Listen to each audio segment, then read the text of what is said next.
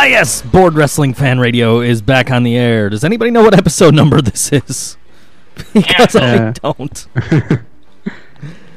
It is. Cancel. Actually, I don't know now. I've changed my iTunes settings and played episodes to deleted. I don't know. One. Jeez, I go away for two weeks and you guys freaking can't even keep what number number episode we're at. We're at 137. 137. Canceled. Uh, why not? That's what we're here to talk about this week. Is shows getting canceled, right? At least we're not cancelled. yeah, they can't cancel us. We're on public access. I was just watching Wayne's World. I went out last night. I went out last night and I saw Lost Elysium, George's band. And uh, George told me last night he's not coming today. so- but I was wearing a Wayne's World hat when I was out at the show. So, uh, but Yeah, I um, should have told you to tell G- George to just message, mail me, mail me the CD and tell me how much it is. He's got my address, so he should just give it to me. he mentioned to just- me mentioned to me that he needs your address again. Again, he should have it on it. He's got it. I, I PM'd it to him. It's in my. It should be in his message book. I'm sure it is, but he's lazy. He said he needs it. I don't know. Because he sent you something before, and now he he mentioned to me that oh, I need to get JT's address so I could send it to him. Let's see. It was five bucks, but it included a hug. I I, I got my copy and I got it autographed. Yeah, it- it's still in. The, I got the messages. The message I sent to him. It's still in our message in our chat. I'll send it to him again, but Yeah, Yeah. Just, just copy and paste it. Yeah, yeah, that's all you got to do. I just saw G pop online, and he's in our conversation. I didn't even have to call him. that doesn't matter, buddy. At least it says he's there. No, I'm here. He's I'm been- here. I oh. just I don't I don't speak JT's version of Canadian. But my my version of Canadian is the, the perfect version of Canadian. It's the Queen's Canadian. Yes.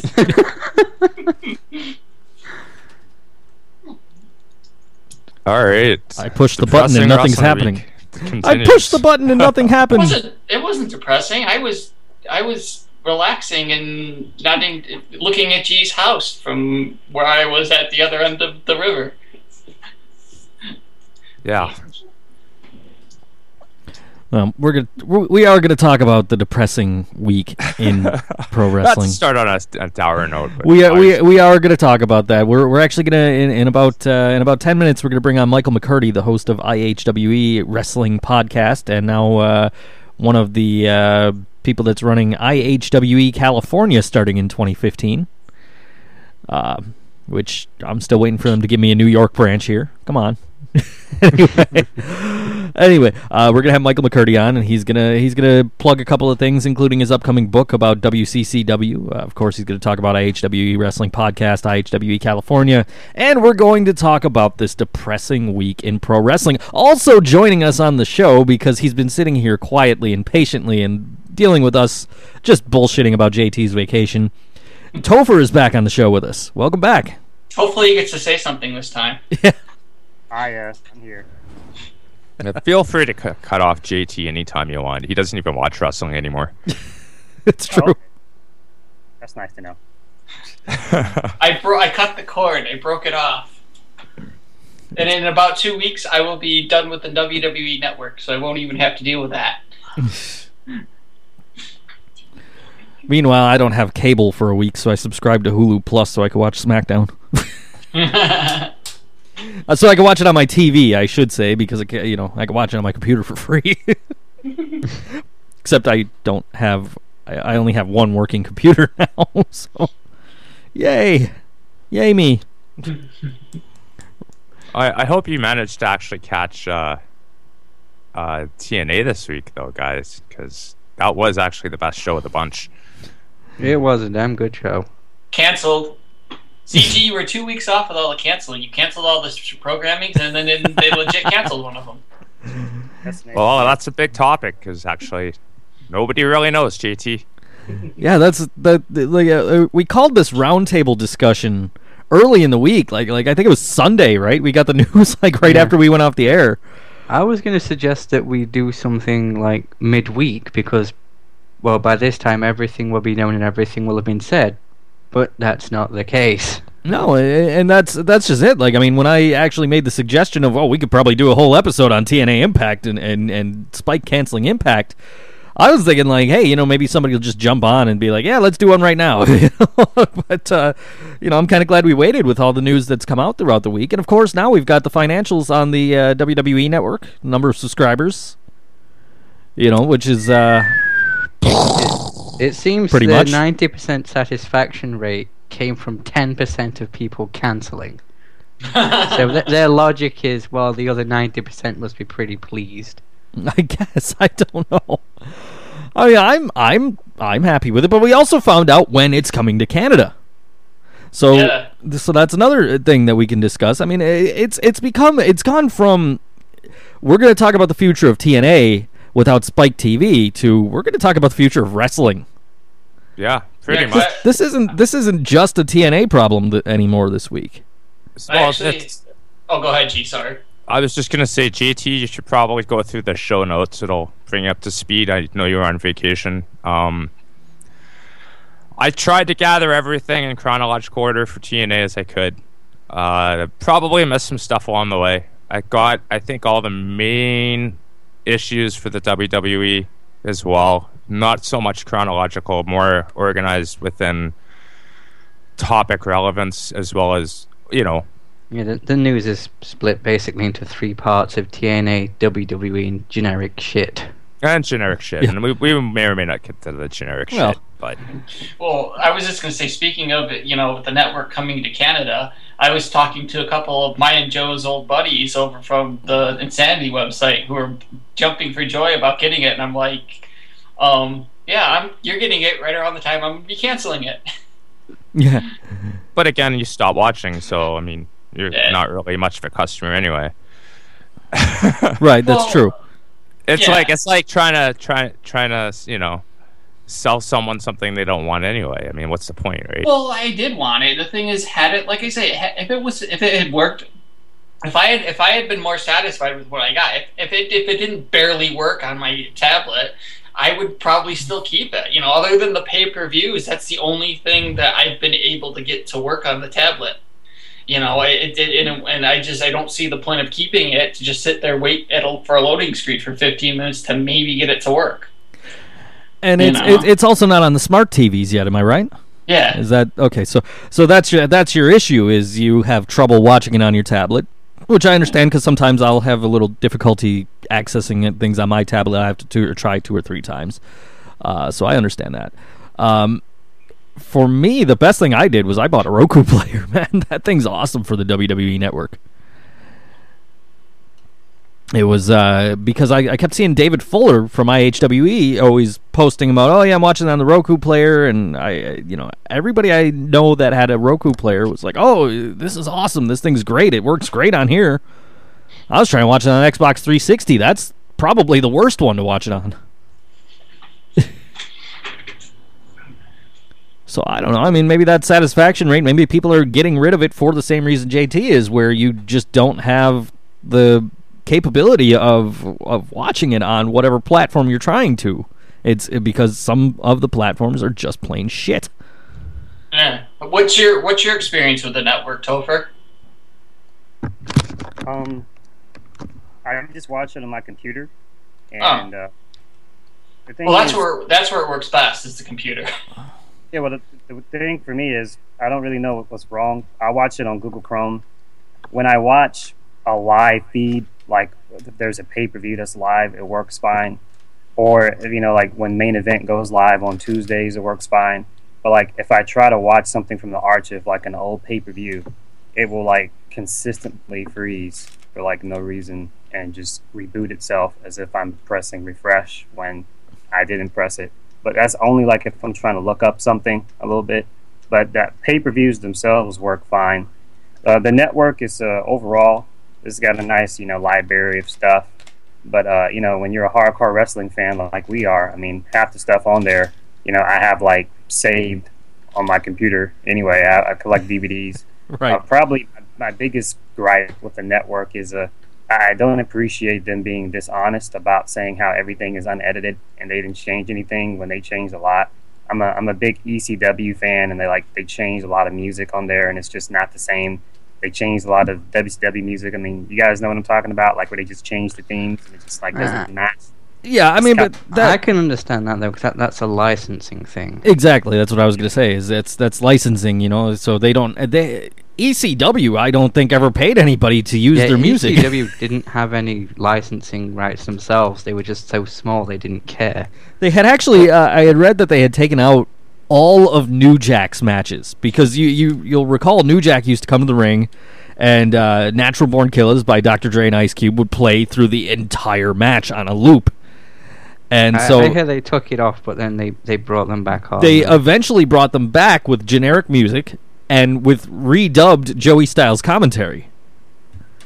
Because because But why the, not? The issue that that uh, Topher was bringing up is the fact that they claim No, no, no, that I- it's I understand. unedited, and that that's obviously a fallacy Hey. because it's clearly edited.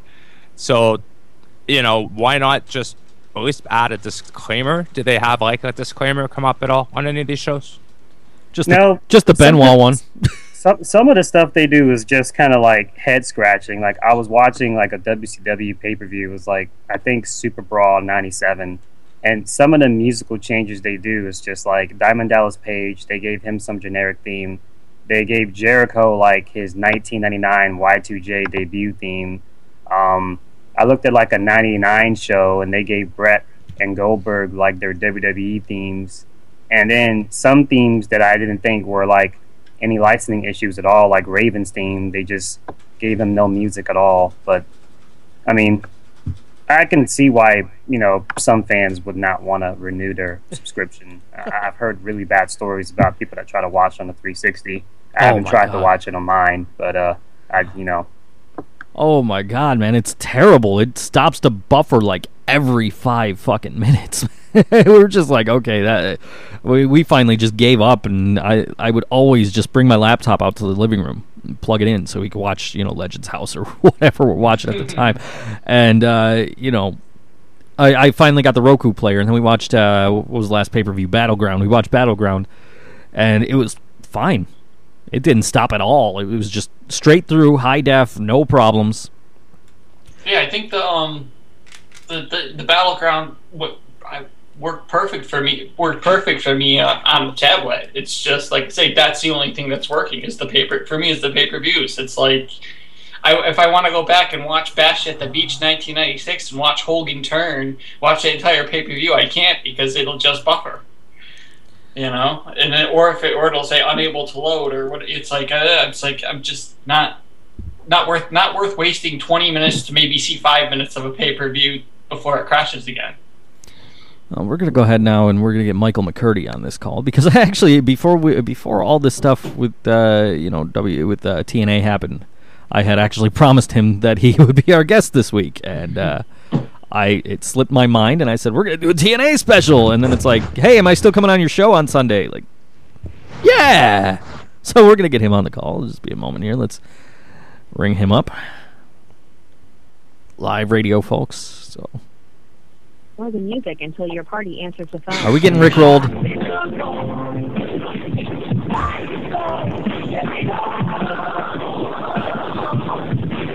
Hey, you Bit early for a break song.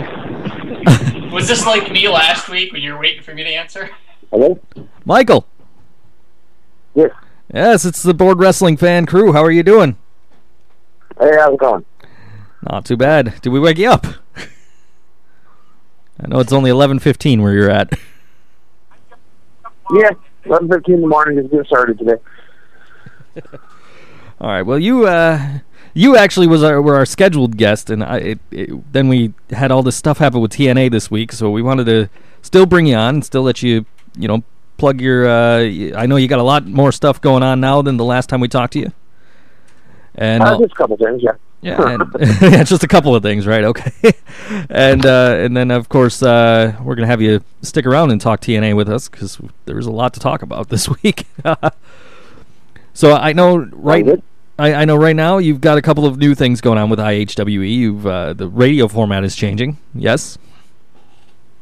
Uh, yeah, we do have a new format for IHW Radio.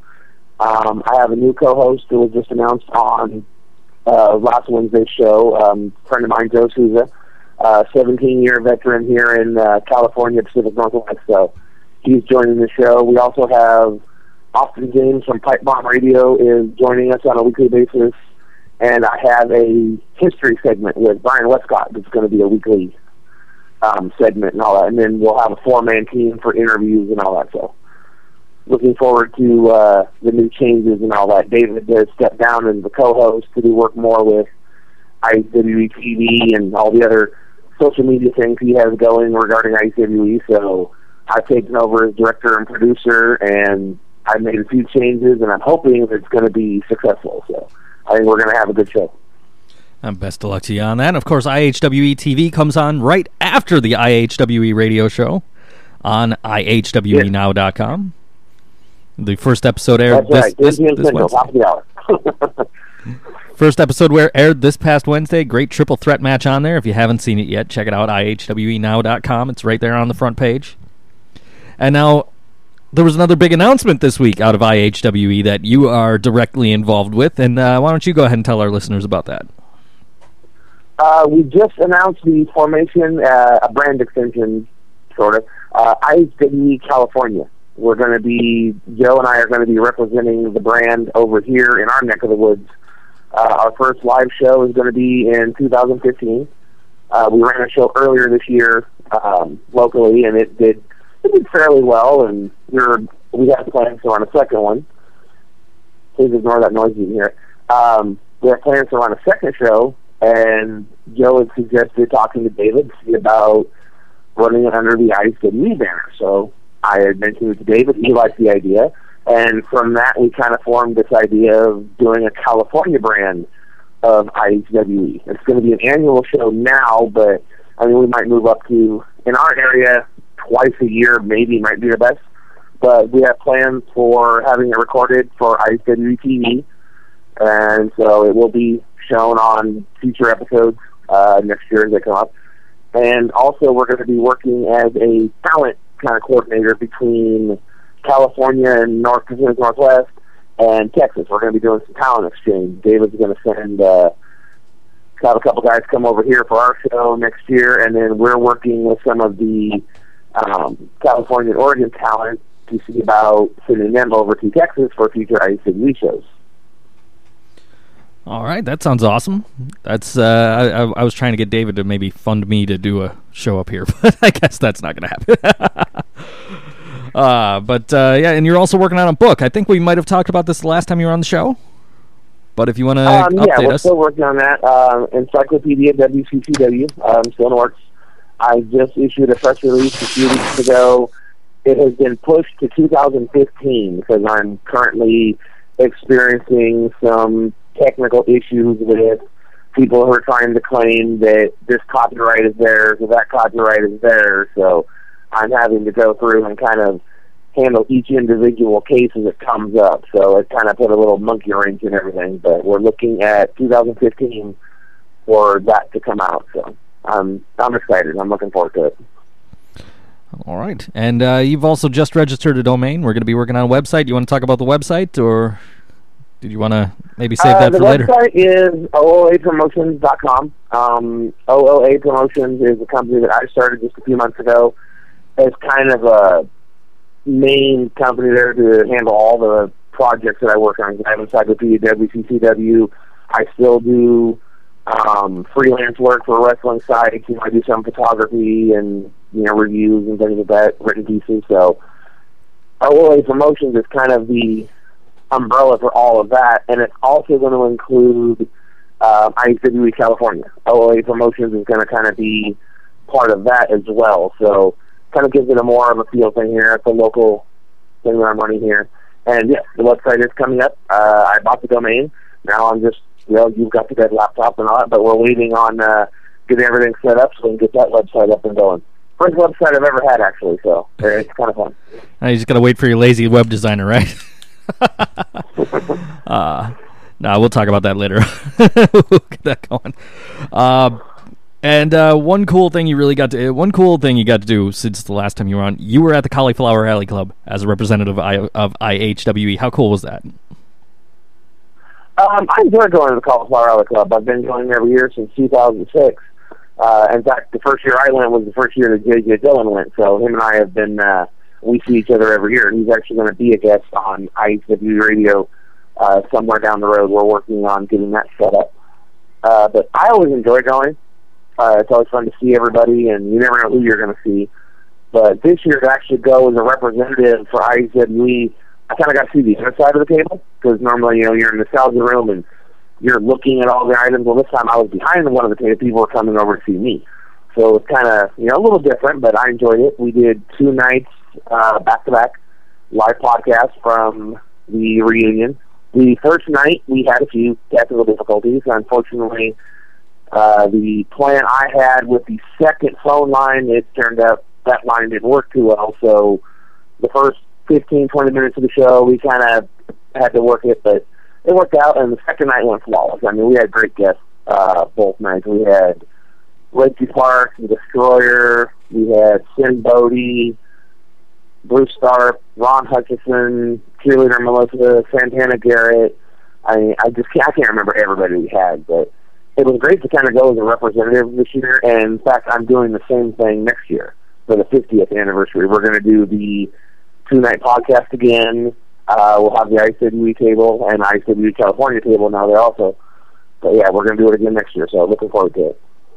All right, that's awesome. Uh, now you've been I don't know how much you've been following along with the news this week as far as pro wrestling, but we've got some uh, we, we've got you, and we've also got uh, our, our good friend Topher on this week with us. Uh, we're gonna we want to talk a little bit more about the uh, cancellation of TNA Impact by Spike TV. Uh, if you want to join us in that conversation. Um, yeah, I can join in on that for a few minutes. Uh, I've read a little bit about it and kind of been following a bit. But uh, real quick, if you don't mind, I just want to throw in one last little thing. Sure. If you don't mind, one quick little plug. Go ahead. Uh, we also announced Wednesday night on the show that the first thing that ISW California is doing, we are bringing the grappler, Len Denton, to Fort Worth, Texas for Old School Hustle on September 28th. Uh, for those who don't know, uh, he was he wrestled in Texas for years. He was a uh, Texas heavyweight champion for a year, working with Von Erichs. And although he's a build from parts unknown, he explains when he made his announcement on our radio show, he's actually from a town called Cut and Shoot, Texas. So he's you know Texas native. He's looking forward to going back, and we're presenting him at the Old School Hustle on September 28th. You know, I, w- I went to a wrestling themed restaurant about a week and a half ago, and I, I posted a picture and I said, "Does anybody know who this guy in this picture is?" And, it, the owner ended up telling me who it was, and nobody else seemed to know. But I get a message from you, and you say, "You say, hey, is that um, what the fuck was it? Mighty Igor?" it looks like him, but I can't tell. It's like, how the fuck do you know these things? because you were absolutely right. That that's who it was. Was the mighty Igor? I saw the picture and you know, the lighting on it. But it did. I've seen tons of photos of Mighty Igor. Um, so and he kind of has a very distinctive look.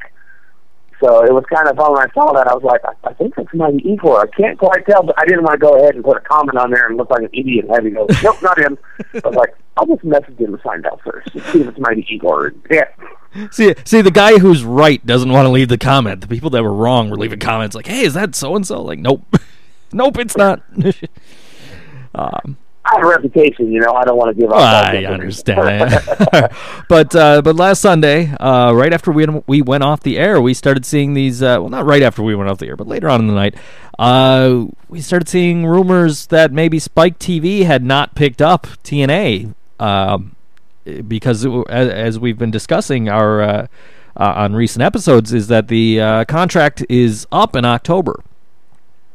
So uh, we did find out from TMZ that that was apparently true.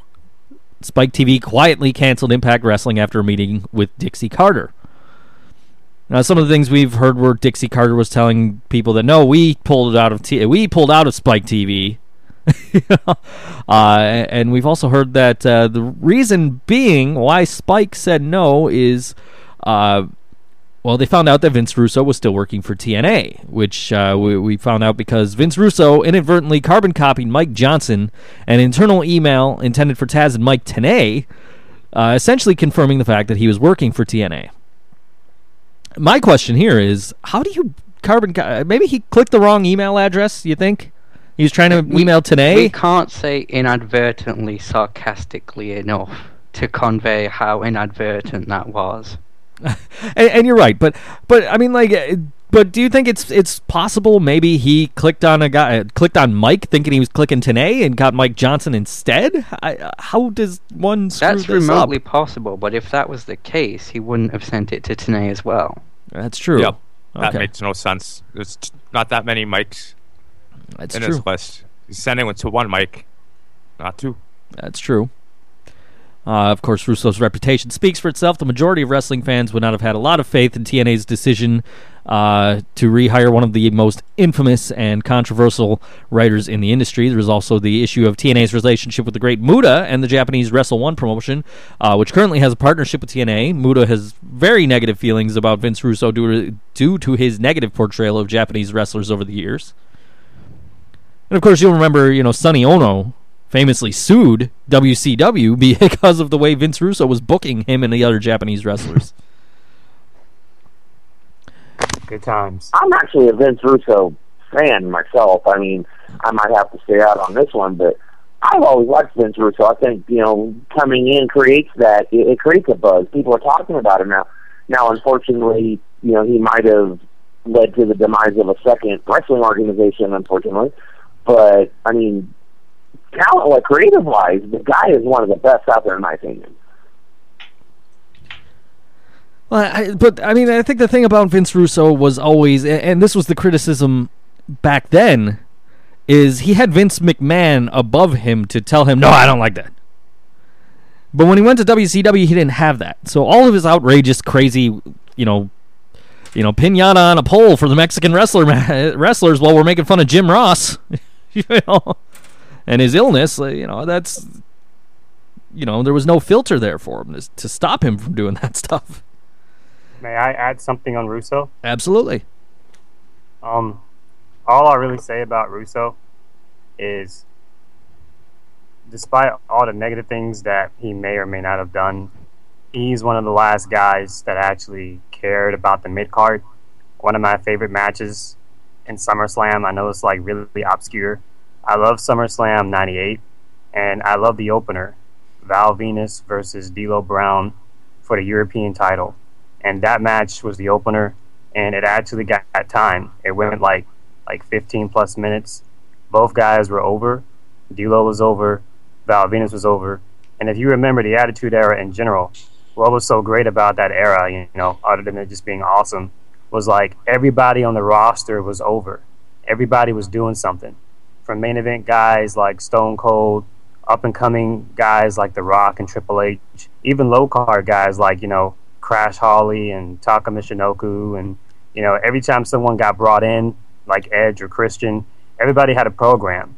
You know, like Russo, he always made sure the mid card guys were doing something. Val Venis versus D'Lo Brown for the European title. If that match happened today in 2014, it would be on the pre-show. It would be five minutes, and nobody would care. So I, I'll give that to Russo. The problem though was, is like you just said, Joe. Russo had McMahon above him. So like, if he did something that was dumb, Vince would like filter it and be like, okay, do this instead. But in WCW and TNA, he has like no filter.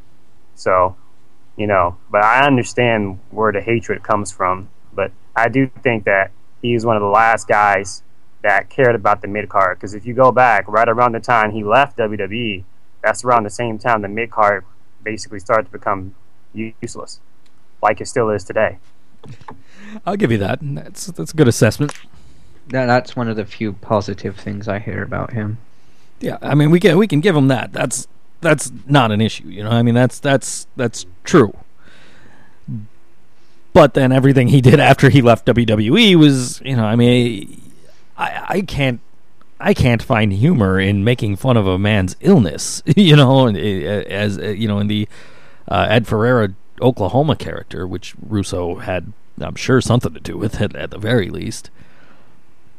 But he gets a lot of criticism for you know some booking decisions like David Arquette as world champion. Okay, but Everybody remembers David. Yeah. But if you listen to Vince Russo tell it, he says, you know, hey, you know, in my mind, it got people watching, it got people talking about the product. David Arquette didn't pin a wrestler; he pinned uh, Eric Bischoff, which is true. But uh, you know, Now, see, I don't think you know everybody's saying you know Vince Russo and he's so it's a negative thing now. I will add this: he did do some stupid gimmicks. Like I said, I enjoy the guy. I think he was creative. Now, yes, the Oklahoma character highly offensive. He did do a lot of offensive stuff, but people were hearing about this and were actually tuning into the shows to see what he was doing. So even though they were controversial, even though they were a bit offensive or a lot offensive, people were tuning in to see it. And sometimes negative publicity is just as good because people are going to tune in to see your product. And in the end of it, I think you're going to look back and realize a lot of people watched product that Vince Russo was a part of to see what Vince Russo was going to do. And I think part of that is what he intended to. He wanted people to tune in and see what he was doing. Whether it was offensive, whether they liked it or not, he was getting people to tune in to see what he was doing. And I really don't think we can say the whole blame for the TNA and Spike TV, if that's even the case, is really all on Vince Russo. Because, I mean, recently their TV, I haven't watched TNA probably in months. I see bits and pieces. I read the results on the internet because they tape six weeks in advance. I know this Thursday is the after Destination X show where Dixie Carter goes to a table. We've all read the results. And when you give away all your TV six weeks ahead of time, you know, people are going to tune in to watch. Like, I want, I want to see Dixie go to a table, sure. But, you know, when you're giving away your TV six weeks in advance, it's really going to kind of kill your product. So I think there's a lot of factors that have been leading to this problem with TNA. And as far as that goes, we don't really know that TNA and Spike TV have said it because neither one of these organizations have come forth and said that. All we have so far is the TMZ story. Spike hasn't confirmed anything, and TNA hasn't come forth and said anything. So there might be some more to the story that we don't know about. uh, we're Uh, gonna. cur- currently, uh, Viacom has commented saying we don't discuss negotiations Yep. ongoing. So they completely have their mouths closed on what's up with them, and TNA is essentially saying that they are still currently negotiating. Whether or not any of that's true or false, we don't know. That's, No, and- re- and- and it's it's it's not a cancellation; it's a non-renewal. So TNA exists on television for a few more weeks, well, a little bit longer than that. And we're gonna see what happens. You know, you said earlier, Joe. You know, we uh, we would we would hope we have some sort of idea finalization either or this week, but we don't, and we probably will continue to have this as a bullet point right through the end of their airing on uh, on Spike, unless something official is announced. Absolutely, and I, I did say at the you know early in the show, uh, Mark and I were talking that, uh, or maybe it was even before we got on air, we were talking about you know we were thinking of just jumping on like earlier in the week and being like, okay, this is uh, you know TNA got canceled, now we need to talk about this, and then all the news started coming out. And uh, this came out on Sunday. Is up in the air uh, is whether or not TNA will tape the uh, New York City tapings August fifth through seventh uh, for television without any deals in place, uh, which they're advertising those shows as tapings. So I'd imagine that's still going to happen. Whether or not From what I understand, August 6th and 7th is supposed to be the tapings that goes up through October, which has been announced would be their final time if we go with, you know, the TMZ story. So right, I'm thinking they're taping TV up to October, and then hopefully they're figuring by then they might find a new TV home or something because they still have international TV deals, true, but international TV isn't going to help them over here in the American market. true. Uh, well, you know, Dixie Carter apparently informed employees that TNA had decided to leave Spike TV as opposed to Spike not opting to renew the contract. Uh, TNA is still in denial, saying that they have not signed an extension and still in negotiations. Uh, Jim Cornette, who will be at uh, IHWE Old School Hustle, give you a quick plug there, Michael. uh, he tweeted. Uh, no, I like that. he tweeted on Monday morning. Uh, the best comedy writes itself, but the worst writers repeat the same outcome. Hashtag oops, he did it again. Hashtag say goodnight, Dixie. uh, Matt Morgan, Oh, you got to love Jim Cornette. absolutely. Matt Morgan Uh, they were and are atrociously bad at advertising that show whatsoever. I never used to see us advertised except maybe an hour before Impact started. Not acceptable.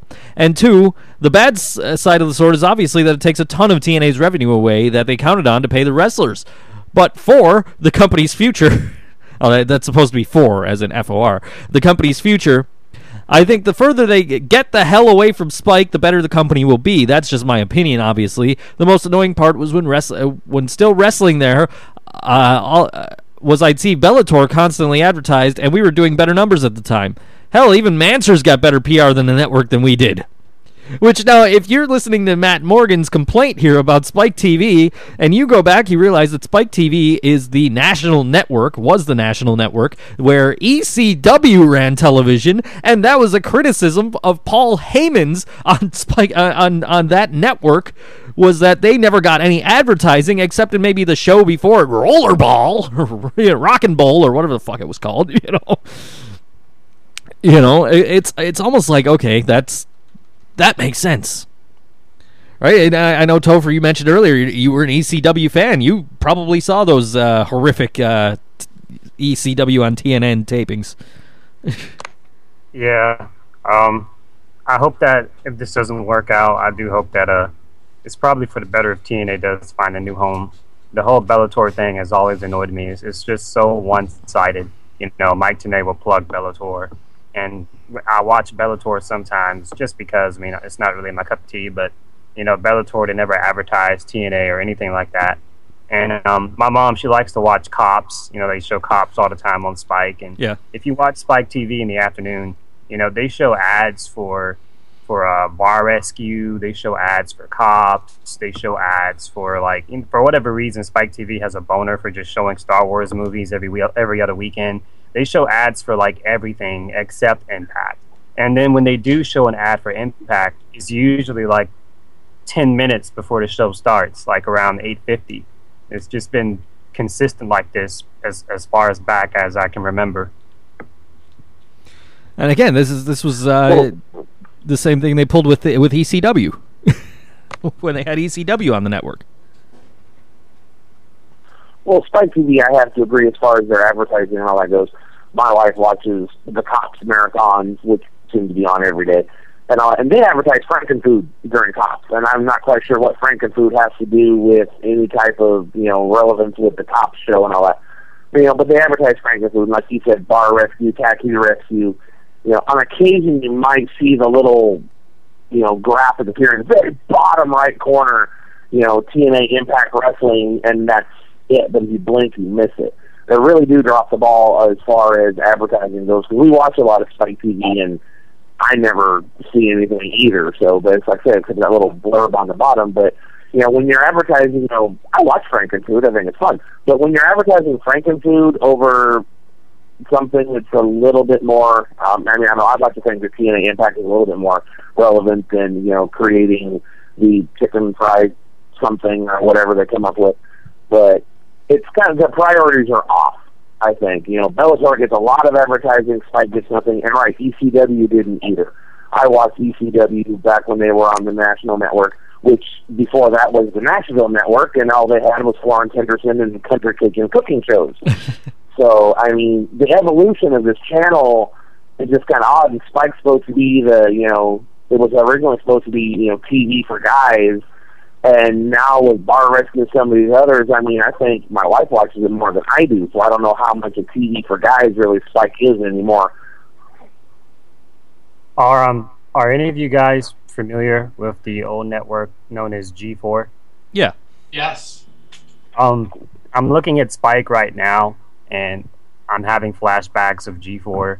I discovered G4 when I first started high school, way back in the early 2000s, and I love G4. To those not familiar with it, it was basically like a network for gamers, and um, it was really cool. You could watch E3 on G4.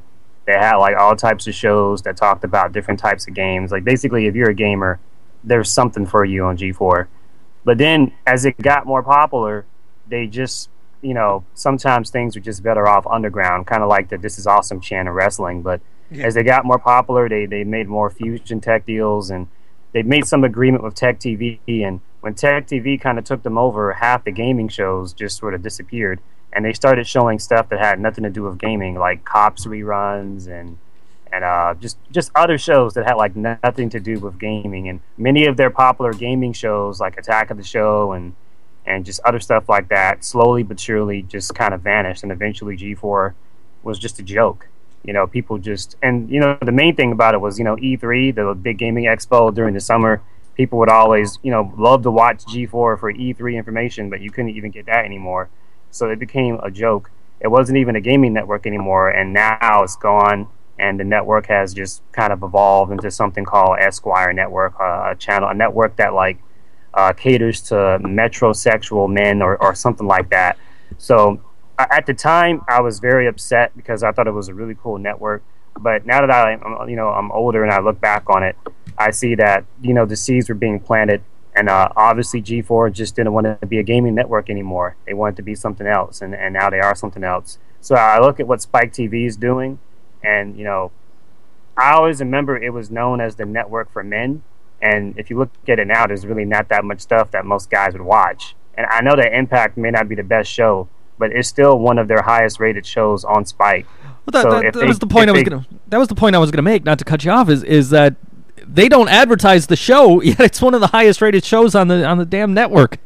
Yeah, I, I wouldn't be surprised if one of the reasons they don't advertise it is they feel a need not to, maybe because it is the most highly rated one. But if um, you know, like we've been saying with all the cop shows and you know the bar rescues, you know, more and more it's just looking like it's not really a network for men. So the only thing I can think of is if they don't want to renew Spike, maybe they want to take the network into a new direction. Maybe it'll evolve into something else like G4 did.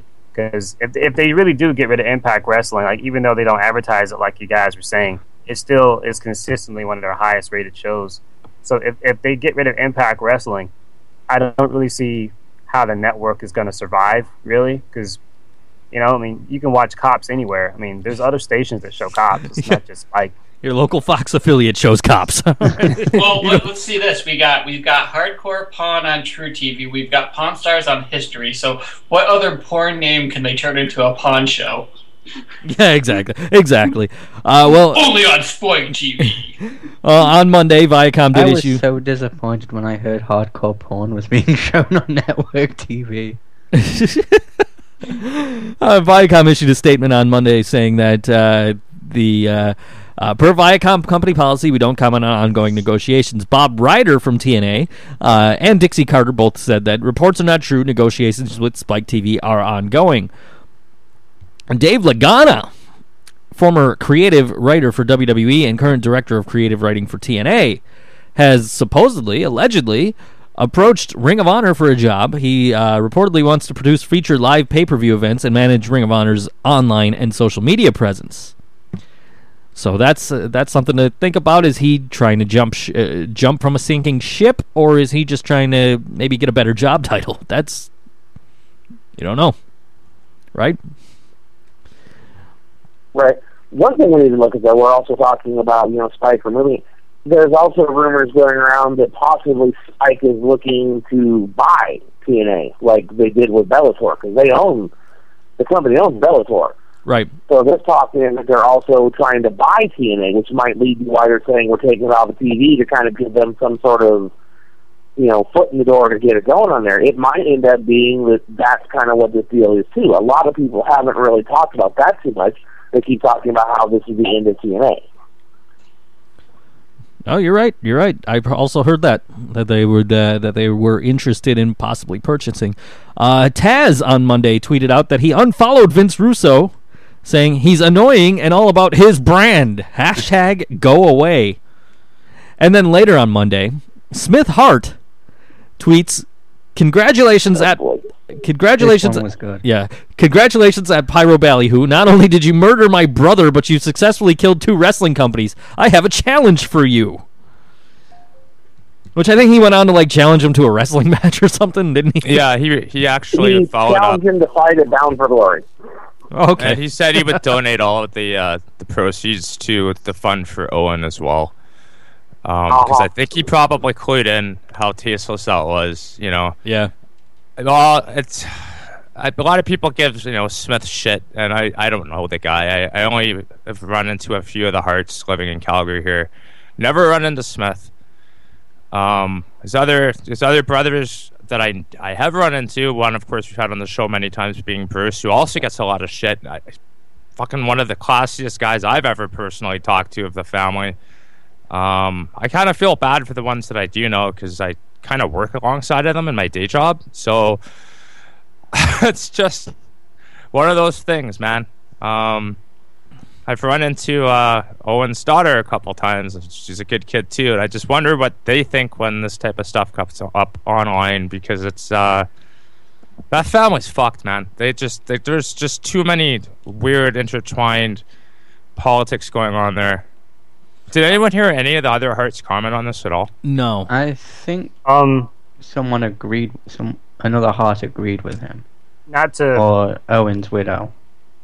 not to cross promote or anything, but you know, Guy knows I'm part of a PWP Pro Wrestling Powerhouse, and uh, we Yep. have a show every Sunday. Uh, Bruce Hart, he has his own show on Sundays, and Yeah. um, uh, when he talks, a lot of times he gives his opinion about wrestling and stuff, and um, he often um, when he uh, sometimes when fans call in, they'll ask him about Russo because you know fans can call in and give an opinion, you know, just like your show, Joe, and every time Bruce talks about Vince, he talks about Vince like from a third person, as if like he's already dead when he's alive. It's it's just sort of weird. It's very, very, very strange. I, I get the vibe from Bruce that he doesn't necessarily hate Russo, but he doesn't care for him either. It, it seems like mentioning Russo to a Hart is like the equivalent of mentioning Benoit on WWE television. It's like he who cannot be named. His his his demeanor and his attitude just changes completely anytime Russo is brought up. But you know, hey, Owen was family. That was their you know that was their brother Yeah. and stuff like that. So Well, one of the things I read this week was that uh, the re- the reason that Smith would blame Russo is because it was Russo's idea to have the the entrance, uh, where the super, superhero like entrance, to quote J- uh, Jim Ross, um, where he comes down uh, from the rafters on a harness, and that uh, they they kind of felt maybe that Vince Russo should have made sure he was there on time uh, because I guess well you know the the story is that he wasn't there on time and they didn't get it get to do a safety check or whatever but uh, they blame Russo for him not getting there on time or, or, or not you know verifying that the harness was safe or, or whatever. I, I don't know but um, you know that that's the story that I heard uh, earlier this week uh, right when the Smith Hart thing was coming out and uh, what we're talking Um, about if you go ahead if you listen to uh, the, I'll plug it here, the Steve Austin podcast, Russo was on a few weeks ago, and I happened to be listening to it. And his story with the Owen thing is that it was the Thursday before the pay per view, and he was doing the finals on the script and everything. And they came, somebody came up to him, I forget what the name was, and said that the rigging crew with that does Sting's uh, rappel from uh, in WCW Mhm. was there, and they were wondering if they could talk to Vince about it. They could beef them for the show, and Vince talked to him and thought, "Hey, this would work great for the Owen Hart gimmick. Let's do it." And then on Sunday before the show, he saw Owen back in catering and asked Owen how it went. Owen said everything went fine. So according to Russo, it was a last minute addition to the show that wasn't in the actual the original script and that there was a test run. Now, how much of that you can actually believe, I don't know, but that is according to Vince Russo, direct from his own mouth on uh, Austin's podcast. Right. Uh, well, Jim Ross. I, I know I'm skipping here, uh, but Jim Ross on Vince Russo. This was Tuesday night. Uh, says I'm chatting with Vince Russo for a future Ross Report podcast, in which should be an interesting conversation, especially in light that Russo is being blamed for killing two wrestling companies and even implicated in quote murdering Owen Hart. Uh, so that that will be an interesting uh, episode of the Ross Report to come up, which is uh, uh, much like Steve Austin's podcast on podcast1.com. On 800 flowers. Go ahead. Now, um, Jim Cornette has said for years that he believes that Vince Russo became a born again Christian out of guilt for what happened to Owen. But I know Jim, he hates, um, everybody knows Jim Cornette hates Russo. So Oh yeah. Oh yeah. take what Cornette says with a grain of salt, I suppose. You know, Mi- Michael's had Jim Cornette on, and uh, and I, I know he's doing some more IHWE stuff in the future, and uh, maybe a guest on some other podcast along the way. But uh, this would have been a good week to have uh, to have Jim Cornette on your podcast. this Uh, would have been he's the busy. week. He is busy. He's at the NWA Legends convention, I know, but uh, Jim Cornette's opinion on Vince Russo was very, uh, yeah, he does not like the guy.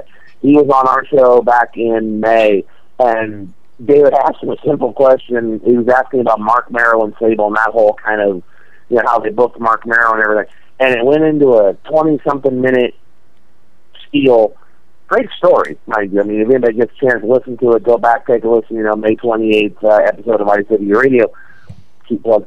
20 minute story about how Vince McMahon and Vince Russo were enamored of Sable and how they brought her in for that. And he just kept just bashing on Vince. And you can tell by the way he talks and says the name Vince, he does not like Vince Russo. I mean, and it's a great story to hear, but you can definitely hear the uh, animosity he has for Vince Russo. You can just listen to his own show uh, he- on uh, on MLW Radio, Jim Cornette Experience, and he will he'll just go off on rants about uh, about Russo. Just somebody will mention Russo, and he'll you could just hear it in his voice, you know.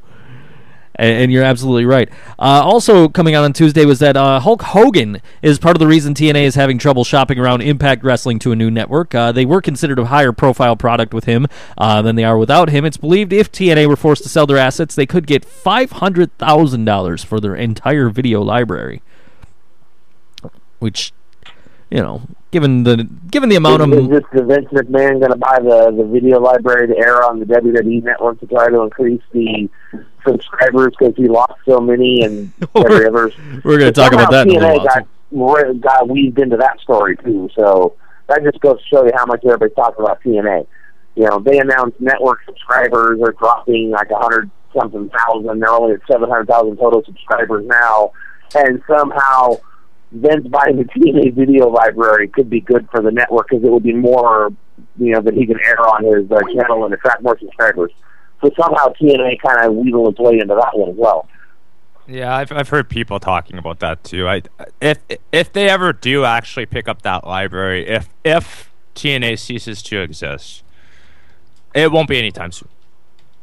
I the WWE has a lot of other big issues to worry about. And the library is still going to be a library in a year.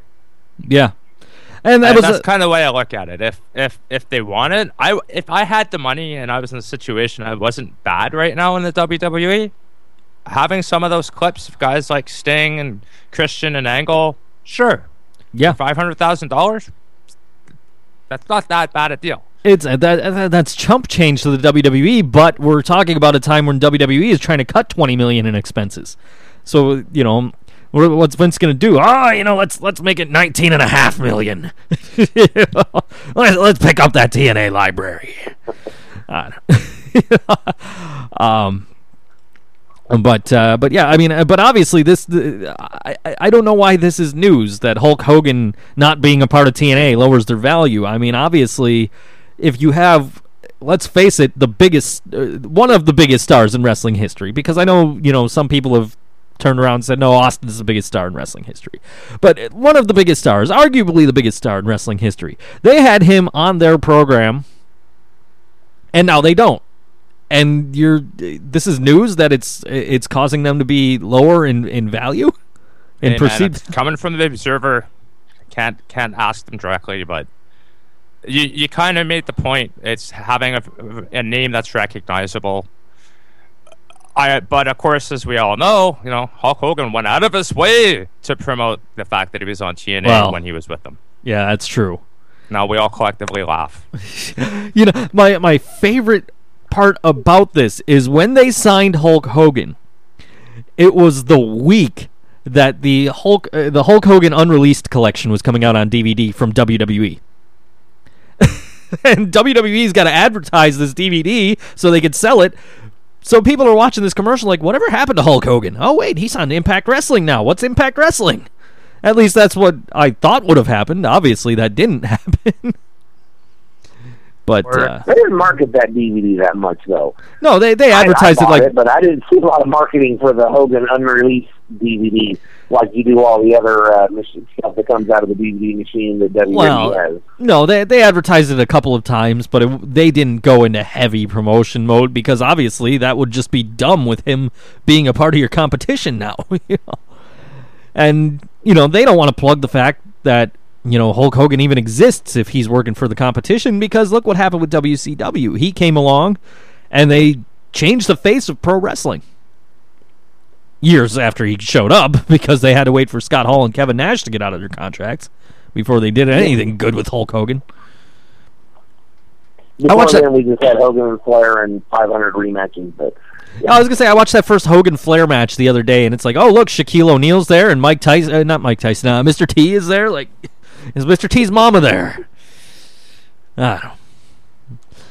Uh, well, Jim Ross, so this came out on Wednesday, has been talking to Dixie Carter about appeal- uh, appearing on the uh, the uh, J- uh, Jim Ross uh, podcast, the Ross Report, on podcast one. Flowers. One eight hundred flowers. Get your alpha brain.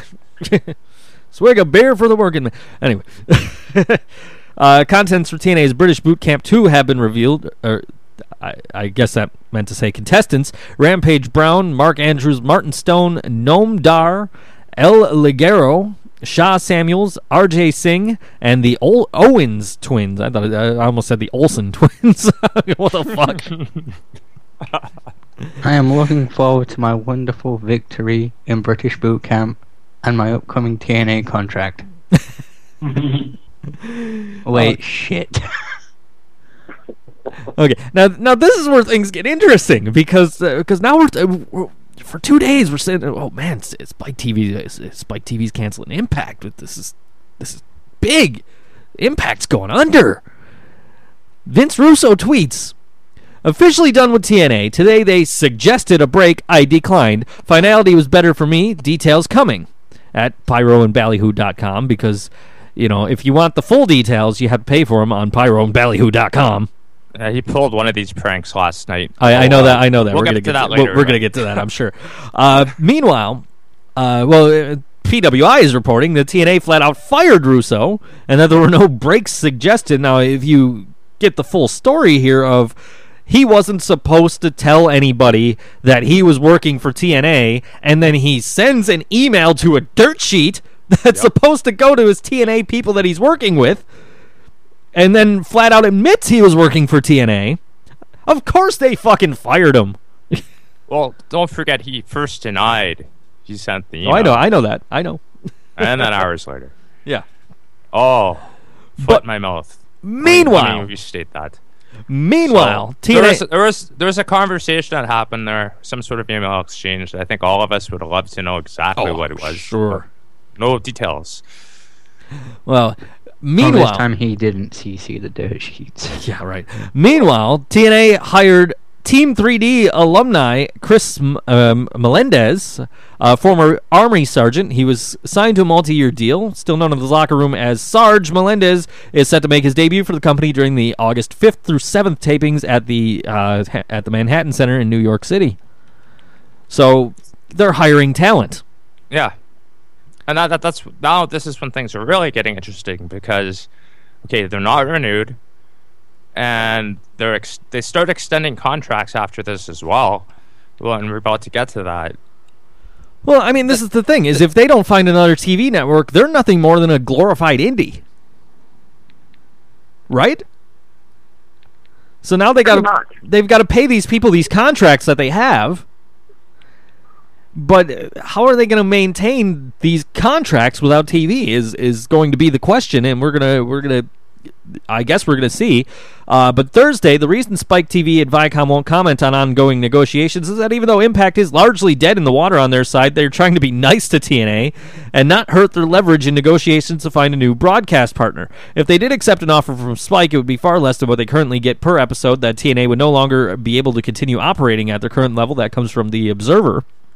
Now this is this is the thing though. We know that the Carter family have become heavily involved with the financials of TNA.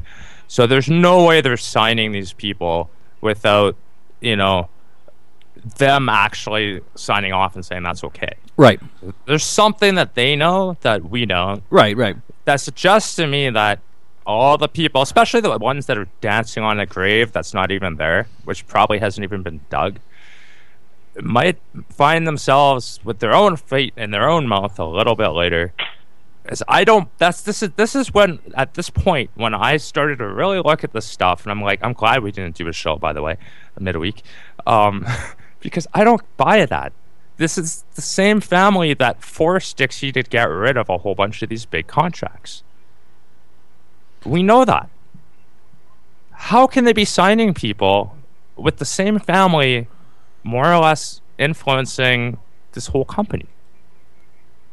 This is this is the fucking Chewbacca argument. No, you're right. You're absolutely right. Do you know what I mean? Like, does does anybody have a, a, a an answer to how that works? I don't. Cause I don't. It doesn't make sense. Oh no, eh, but but you're absolutely right. They uh, they obviously know something we don't know, and that's that's good because they should know things that we don't know. We shouldn't know the entire details of what's going on, but we should uh, we we can at least speculate. And you're And absolutely right As on a that. fan, I'm happy because I like this show and I want them to continue. Especially lately, it's been pretty fucking good. Words cannot describe. we got to look. You got to look at it this way also. Uh, as I said earlier, you know, negative publicity sometimes is just as what is good publicity because your name's getting out there. There's a lot of stories going around of TNA dying, TNA this, but everybody's paying attention to it. So right now they're garnering a lot of publicity. They might have something going on, you know, behind closed doors that they're working to deal out on, knowing that right now they're in the spotlight. And when they have their chance, they're going to drop it because everybody's paying attention. So a lot of this negative publicity could be working in favor of TNA because we're paying attention right now. So we're going to hear the big announcement. Yeah. And as far as TV things go, another option you can look at because it's a big thing is you know you're you've got you know with your Roku boxes and your streaming players and everything else, places like you know Hulu, Netflix, and all that on demand is becoming a big thing. Know, I mean, look at the Emmy nominations. We'll go off to something else for a second. Orange is the New Black is like a huge Emmy nomination, and it's a show that runs on Netflix. A lot of the shows run on Netflix now. There's those options too. TNA might be able to work out something with one of those. With an on-demand network, you pay your nine ninety nine a month, but a lot of us already pay for that anyway. So like Netflix and Hulu Plus and places like that are already getting a large amount of subscribers, and the network proves that people are paying for the money too that's another viable option that hasn't really been discussed, and that might be something else that TNA is looking into. True. True enough. Uh, Topher, you're about to say something there too. Yep. Yeah, I, I was just gonna say words can't describe how much I hate Hulk Hogan, but I'm not gonna go into a rant about it because it would take too long, and I don't want to kill time. Okay. uh, meanwhile, uh, TNA's teasing a uh, a new star in their "Who Is Coming" videos, uh, which uh, they're they're very bad at disguising things because I actually saw the, the one of the teaser videos earlier, and it flat out says Havok at one point. Uh, so they they uh, are probably bringing in indie wrestling star Jessicka Havok. That's the big rumor right now as to the who is coming in the videos. I have to say, I do like those videos though. That, like every time it is, they'll probably reveal another letter or something, and I think that's pretty good. But as you said, it's also poorly designed that if you pause it at the right time, it clearly says Havok. Yeah. Uh, Cowboy James Storm posted an interesting tweet. Uh, great and very interesting meeting with at Viacom today. Moving on up to the east side. That could be interesting. Cowboy I James yeah, Storm's that- getting his that- own fishing had show. Look at all the replies that basically said he was implying he's on his way to NXT. Maybe. Which is kind of funny because they're in Florida. Yeah, that, that's you're you're moving down to the south of. Well, no, he wouldn't be moving far at all. He'd be moving across the street. right, guys. Um, I hate to leave the conversation, but I got to get back to some other things here. So um, it's been fun, kind of sitting around and listening and talking about TNA. I haven't really had a chance to, you know, speak my opinions on it yet. So thank you for letting me be part of this. So Absolutely, Michael. Thank you for ha- thank you for joining us. And you can check out IHWE Radio every Wednesday night. And Wednesday night, 8 p.m. Central, uh, um, 6 Pacific, 7 Mountain, 9 Eastern, and also IHWE TV, 10 p.m. Central every Wednesday night, immediately following IHWE Radio. all right, Michael, take I care. Take care. I'll talk to you soon. We'll we'll, we'll get together on that website things. Thank you. Mm, bye. Later. Wait. All right. Meanwhile, mm-hmm. back to my notes here. Uh, John Gaburick has TNA news. Happy to announce a multi-year extension for DJZ uh, with TNA Impact Wrestling. So yes, multi-year contract extension. Multi-year contract extension now. So we're talking at least two years. They've just extended Zema Ion to a contract, which means they're expecting to be around in two years, at least, at, at the very least, because that's you know, multi years at least two. They're either pissing away their money or they are very confident about sticking around. Yeah. Or they know something we don't. Well, Yeah, yeah, and, just and, and what that's makes them confident. yeah. Uh, and the Nielsen ratings numbers are not available yet, but Impact Wrestling did a one uh, did 1.38 million viewers and a 0.5 in the 18 to 49 uh, 18 to 49 demographic, about even with 1.42 million and 0.5 last week. It's a shame the number went down because the show was so much better. That's what I heard. I heard last week's wasn't that good. it wasn't as good as uh, the two that it was sandwiched between. Well, but I mean, as we went over it, it was setting up. To you know, Right. This Yeah, it was setting up this week's. It's kind of like the inverted Star Wars argument, you know, where em- well, I don't want to say what the best Star Wars film was, Empire Strikes Back, but it's the other way around. Jedi. They, they, they set up they set up their dominoes. They let everyone look at the dominoes, and then they knock them all down. This week's um, episode of uh, Impact Wrestling or Destination X was a really solid show. It was the best show this week. Uh, better than anything WWE or Ring of Honor has done this week. Uh, I thought it was the best show TNA has done in a long time. And uh, actually, when the year is over, you know, when all the podcasts and everybody does like, you know, best show of the year, whatever, I think uh, Destination X is a good candidate. It was just a really good show.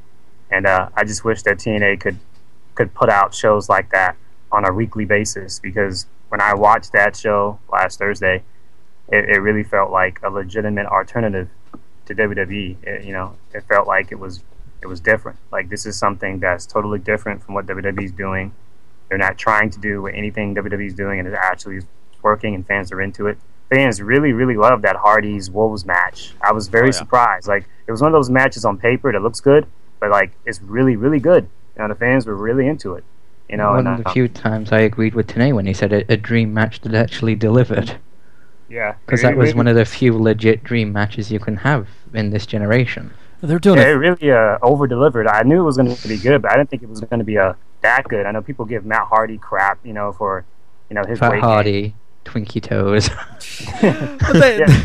It's pretty good. you know, They're so. advertising for the next set of uh, New York City tapings the Hardys, the Wolves, and Team 3D in a, I'm in a triple threat match. that, that's just collective jizzing by the entire audience, right? Absolutely. You don't have Edge and Christian anymore, so you gotta. I guess the Wolves would be the next best thing, right? I would not be surprised if the New York crowd actually started jacking it off while the match was going on. Yeah, that's that's New York City They for like you. the kind of crowd. Yeah. That's some ECW stuff. Everybody give me some head. Throw his head in the ring. Well, And they they also set up the uh, the the three way. All three of those matches were pretty solid. I, I enjoyed them as well. I I loved the tag match too. Um, I can't really say anything that furthers what you guys already mentioned with that. But I, I like this uh, this tandem we have uh, with Sanada, uh, Samoa Joe, and Low Ki.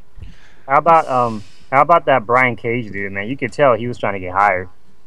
Yeah, he he I he's for the size. That guy's fast, man. He was just great. And then of course we had we had a really good uh, main event. I mean, you can't always you can't always expect the title to change hands, which would have been really cliche. And I, I think keeping it on Lashley is a smart move here. Uh, what did you guys think of that main event? I, I thought it was I thought it looked really good. I thought Lashley was very simple in many ways, but extremely effective in that role because it just it sells the idea that he's a monster that destroys people, as opposed to sings to his nailed bat. I, I, admit I skipped through a few minutes of it because I'm not a fan of one-sided beatdowns, but it was still a good match, and there was a lot of times when you thought, "Holy shit, Aries might actually win this." I mean, I can't believe he picked Lashley up for the Brainbuster. It, I thought that the, uh, dude is ridiculously strong, even though he doesn't look it. Yeah, I thought the match was was great, and uh, the, what pissed me off was like before the match. I, I deal with like a lot of WWE trolls, so I guess I just need to hang around better fans. People were saying like the match was unbelievable. There's no way a small guy like Aries can beat Lashley, and I'm like Aries versus Lashley is no more unbelievable than Punk versus Lesnar or HBK versus Vader or Eddie versus Lesnar and so on and so forth. You got a really big guy against an athletic small guy, and the match was realistic. It wasn't just Aries going in; he was being dominated, occasionally getting in good offense, but it still made you believably think that Aries could win. One thing that really pisses me off, and this is how you can identify very quickly if someone is a WWE mark or not, is people say Aries is like uh, a CM Punk ripoff, and it's dumb because if anyone that's watched Ring of Honor knows that Daniel Bryan, Aries, Joe, Seth Rollins, all those dudes are cut from the same cloth. They all wrestle similar styles. They are very opinionated and they just speak what's on their mind. Matter of fact, Aries was Ring of Honor champion before Punk was. In fact, Punk he beat Aries for the Ring of Honor title. The whole option C stuff that Aries has been using, people are saying, "Oh, that's a ripoff of Brock Lesnar because he's playing C." But Aries has been using the option C Yeah. gimmick since 2012. Yeah. and it's you know, and Aries, and what I love about Aries is, uh, you know, people use suicide dives as a very common move, but if you pay attention when Aries does it, he's the only guy that actually uses the bottom rope because he gets more momentum off the push. And Aries, he at, and this is like not a this isn't this isn't a jab at CM Punk. CM Punk is good, but he never used any power moves. Whenever CM Punk fought a guy that was bigger than him, he never did like a body slam or a suplex. All he does is to go to sleep. Aries does legit power moves. He actually does like you know brain busters and stuff. You know, Punk could never lift a guy like Lashley. Aries is, is strong. I think Aries is like one of the most underappreciated fans, um, not fans, one of the most underappreciated wrestlers, and people just just dismiss him as like a CM Punk ripoff, and it's like total bullshit. It's ridiculous, but Mhm. great match though.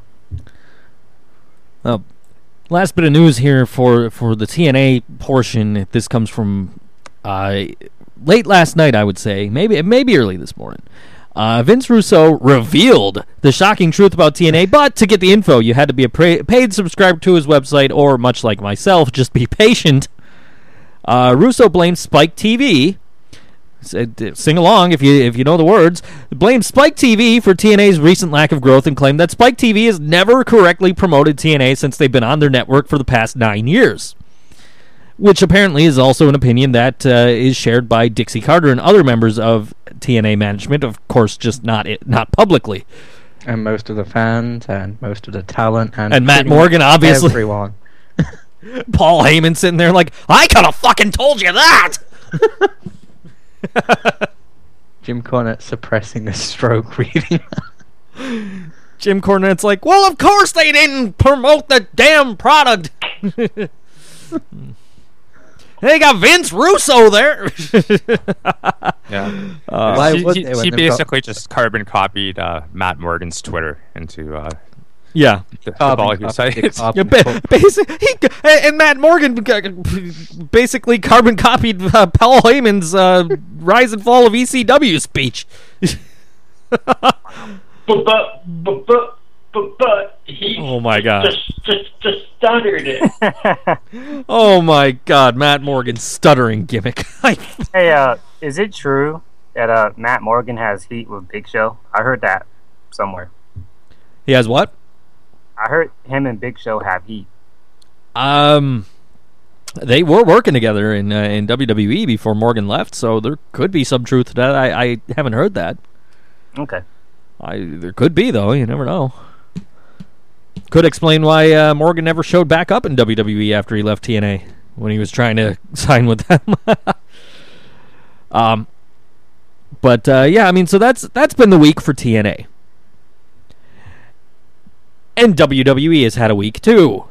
But let's take a break. George was supposed to pick the break song this week. George is not here, so on his behalf, I'm going to pick a uh, song off of the latest EP from Lost Elysium called Catharsis. Uh oh. Yes, I'm gonna I'm I'm gonna give Lost Elysium some airplay, just because they're my friends and I saw them last night. They put on a heck of a show, and this song is called Expiration Date Unknown. And Hey, that's appropriate. Nice. yes, it is appropriate. and uh, so we'll be back in uh, three minutes and some change. Break time.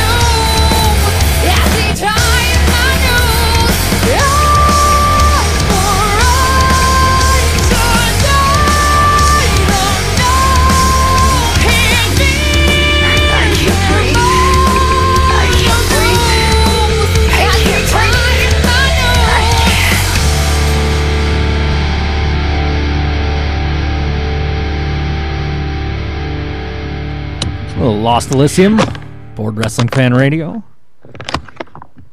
Give our buddy George and our our dear friend Mr. Brian Lee Muller some exposure. Not the indecent kind for once.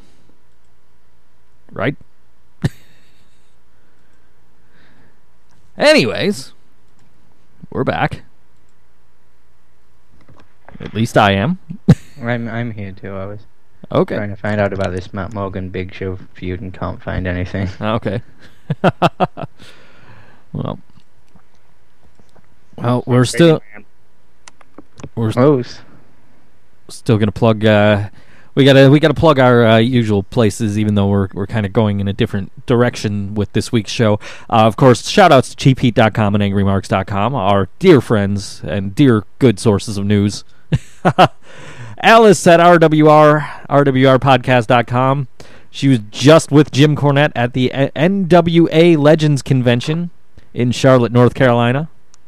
So that's that's cool. She made her first public appearance as a pro wrestling personality. And of course, our boys at Booker T's at Booker T E E S on Twitter. Tell them you want that Brock Lesnar T-shirt because I want it. Damn it! Well, Go, I go buy wanted the uh, X- go buy the Xavier Woods shirt. It's awesome. Yes. I want the damn yeah. So then that way the Dude Brother shirts can be made. Yeah. Right. Exactly. uh well, now we're now, now we just spent over an hour on TNA. Now we can talk about Sharknado 2 talk time. Yeah. Yes, yes, it is. No, uh, WWE financial stuff now is is our news category. Uh, n- network employees are being described as very nervous about the subscriber number announcement coming uh, this past Thursday. Uh, they were said to be frustrated by the lack of direction from the company, such as being told to produce the Cougar Countdown for Vickie Guerrero, yet having no idea when it would air. Uh, WWE staff are also on edge about second quarter performance report, uh, which was also due out this Thursday.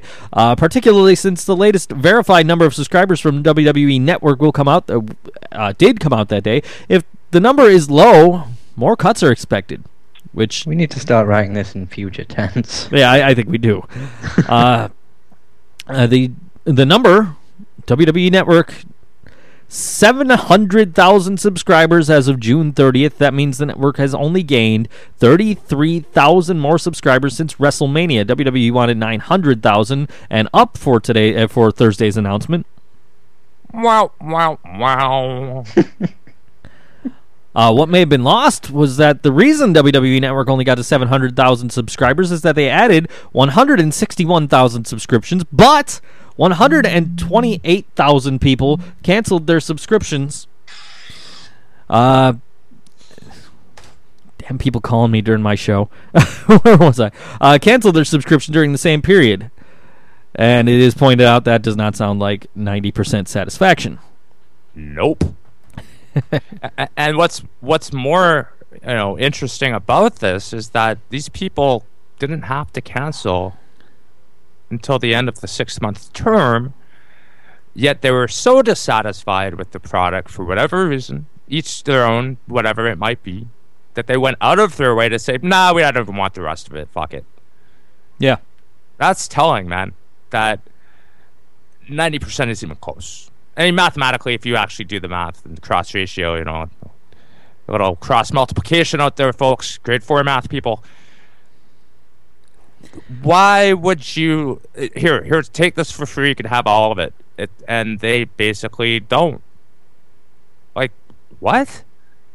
Yeah. Even JT's sticking around till the end. Yeah. That's because I'm stupid. You can't even buffer the shit, and he's sticking around.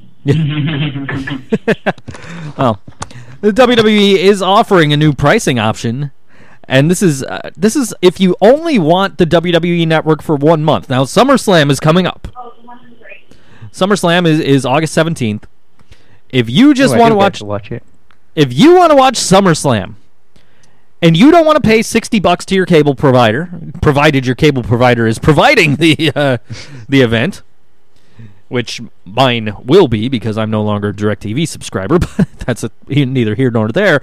Uh, Nineteen dollars and ninety nine cents gets you one month of the WWE Network. That means you get SummerSlam, and you get the entire archives. You have access to that for one month for twenty bucks. Still not bad, quite honestly. That's basically a pay per view. That yeah, basically basically you're buying a pay per view for twenty bucks instead of sixty. Now, if you if you're a recurring subscriber and you sign up for the six months, you'll still get it for nine ninety nine a month. And I, I they're also they're also offering that you pay the you know the six, the sixty bucks in advance or whatever if you wanted to do that as well. Now, meanwhile, the network is coming to Canada, kind of. Uh, Rogers struck a 10 year deal with WWE Network that brings the network stream as a pay cable channel at the same updated rates aforementioned. Uh, no information was provided whether this channel will be available Shaw Cable, which serves the rest of the country west of Ontario.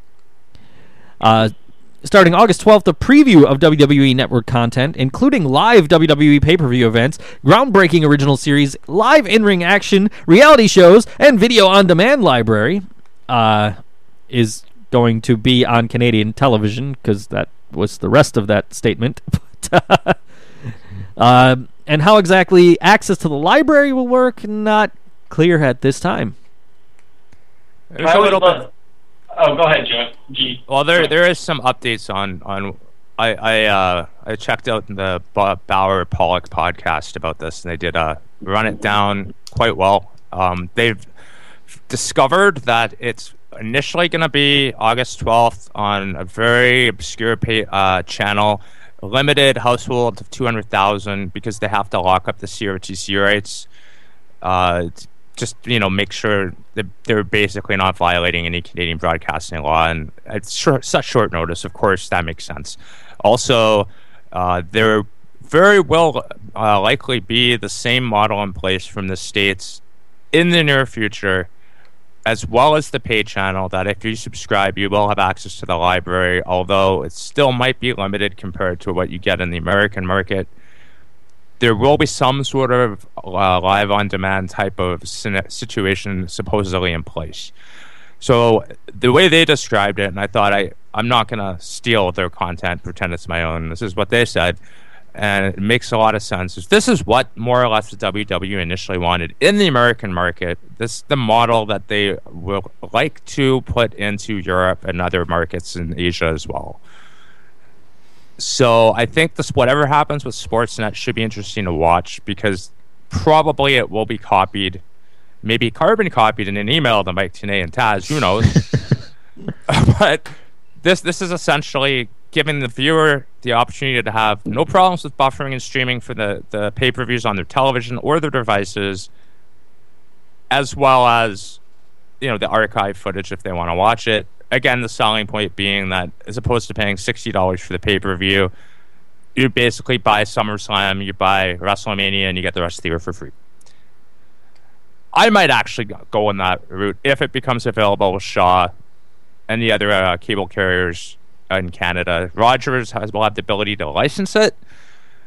I've heard absolutely zero updates on the other cable channels as of yet. But dude, I mean, this is not even a week old, so I'm not gonna throw them under the bus just yet with what's gonna happen up here. Well, you kind of answered the question that I was going to ask you. Was was now that it is going to be available, and, and you know how the availability uh, should work theoretically, if that was something that would interest you, to pay the extra ten bucks just to be able to watch all the live content.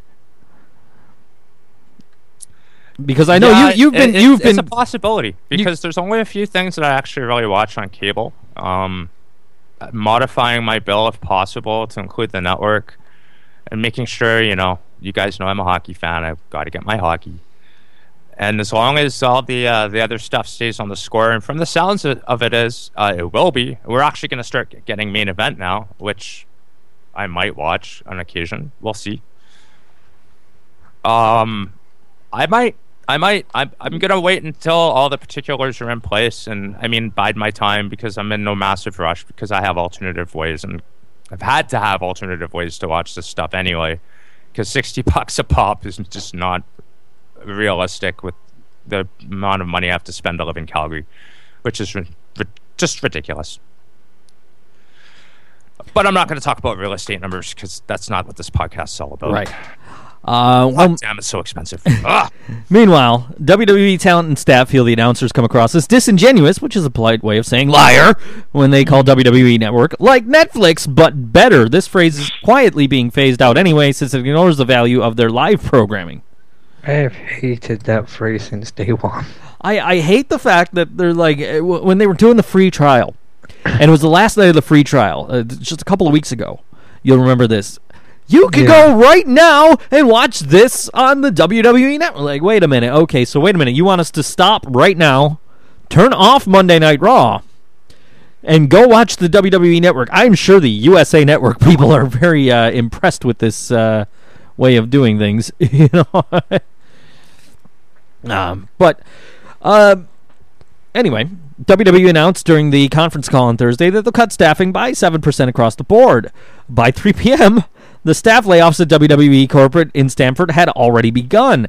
And by 3 p.m. on Friday, staff cuts in Stamford appear to be about 8%, reaching a total of 82 people unemployed since the quarterly report came out the 24 hours prior. Now, WWE is telling CNN Money that around 60 people, 60 office people were cut. Of course, they did uh, release uh, some uh, developmental talents and stuff like that, so that's probably uh, factoring into the 82. Yeah, that's that was my Yeah. thinking as well. Right. They didn't explicitly state that it was just office people in the 82, and like you mentioned, at least five or six of the uh, NXT um, that I know of. I heard there was some more, but I don't. I don't have any information. Anyone else know about any other guys cut that aren't in our list? Because I know I heard some, some other ones tossed around. No, those were the ones that I heard were, were the five there, and I actually I think Oliver Gray actually got released sooner than this past week. Oh yeah, I know he did. He just uh, he had to get a little job in at, at our everyone's favorite Mojo Rawley. Oh, okay, okay. Okay, that's that's a quote from him. Okay, but uh, before we get to that, speaking of cuts, the last issue of WWE magazine will come out in October, unless WWE licenses the name to somebody else to continue the magazine going forward. Now, uh, you know, I used to read WWE magazine every week, and I kind of stopped just because like it was getting kind of pricey, and I was too lazy to bother with a subscription. So. You know, I, it's uh, oh well. You know, I, I might buy the last issue just for the hell of it because I have a ton of WWE magazines laying around. Until the next time they bring it, till they bring it back. How long before they bring it back? Yeah, right. they They, won't. They won't. well, yeah. No, Well, I, who, who- there's, who there- here like actually thinks this is a bad cut? I think No. this is probably the most intelligent thing to cut. Periodicals are a dying industry. absolutely, Excuse me. absolutely, and they advertise the. Uh, the- I don't know if it's still the same as it used to be, but they're advertising now the WWE magazine app. The WWE Yeah. magazine and WWE magazine app are are pro- are, uh bring you uh, SummerSlam. You know, Well, they can just have a magazine style show on the network, and they could. there you go. They could another absolutely another W. They should re recreate WWE Confidential. I love that show. Anyway, uh, the the point I'm trying to make is that the the freaking app never worked anyway. For the I, fucking magazine, I think it would be smarter for them just to go on .com and you know they're they're trying to revolutionize you know their media in, in one avenue and yeah, why not follow suit in others?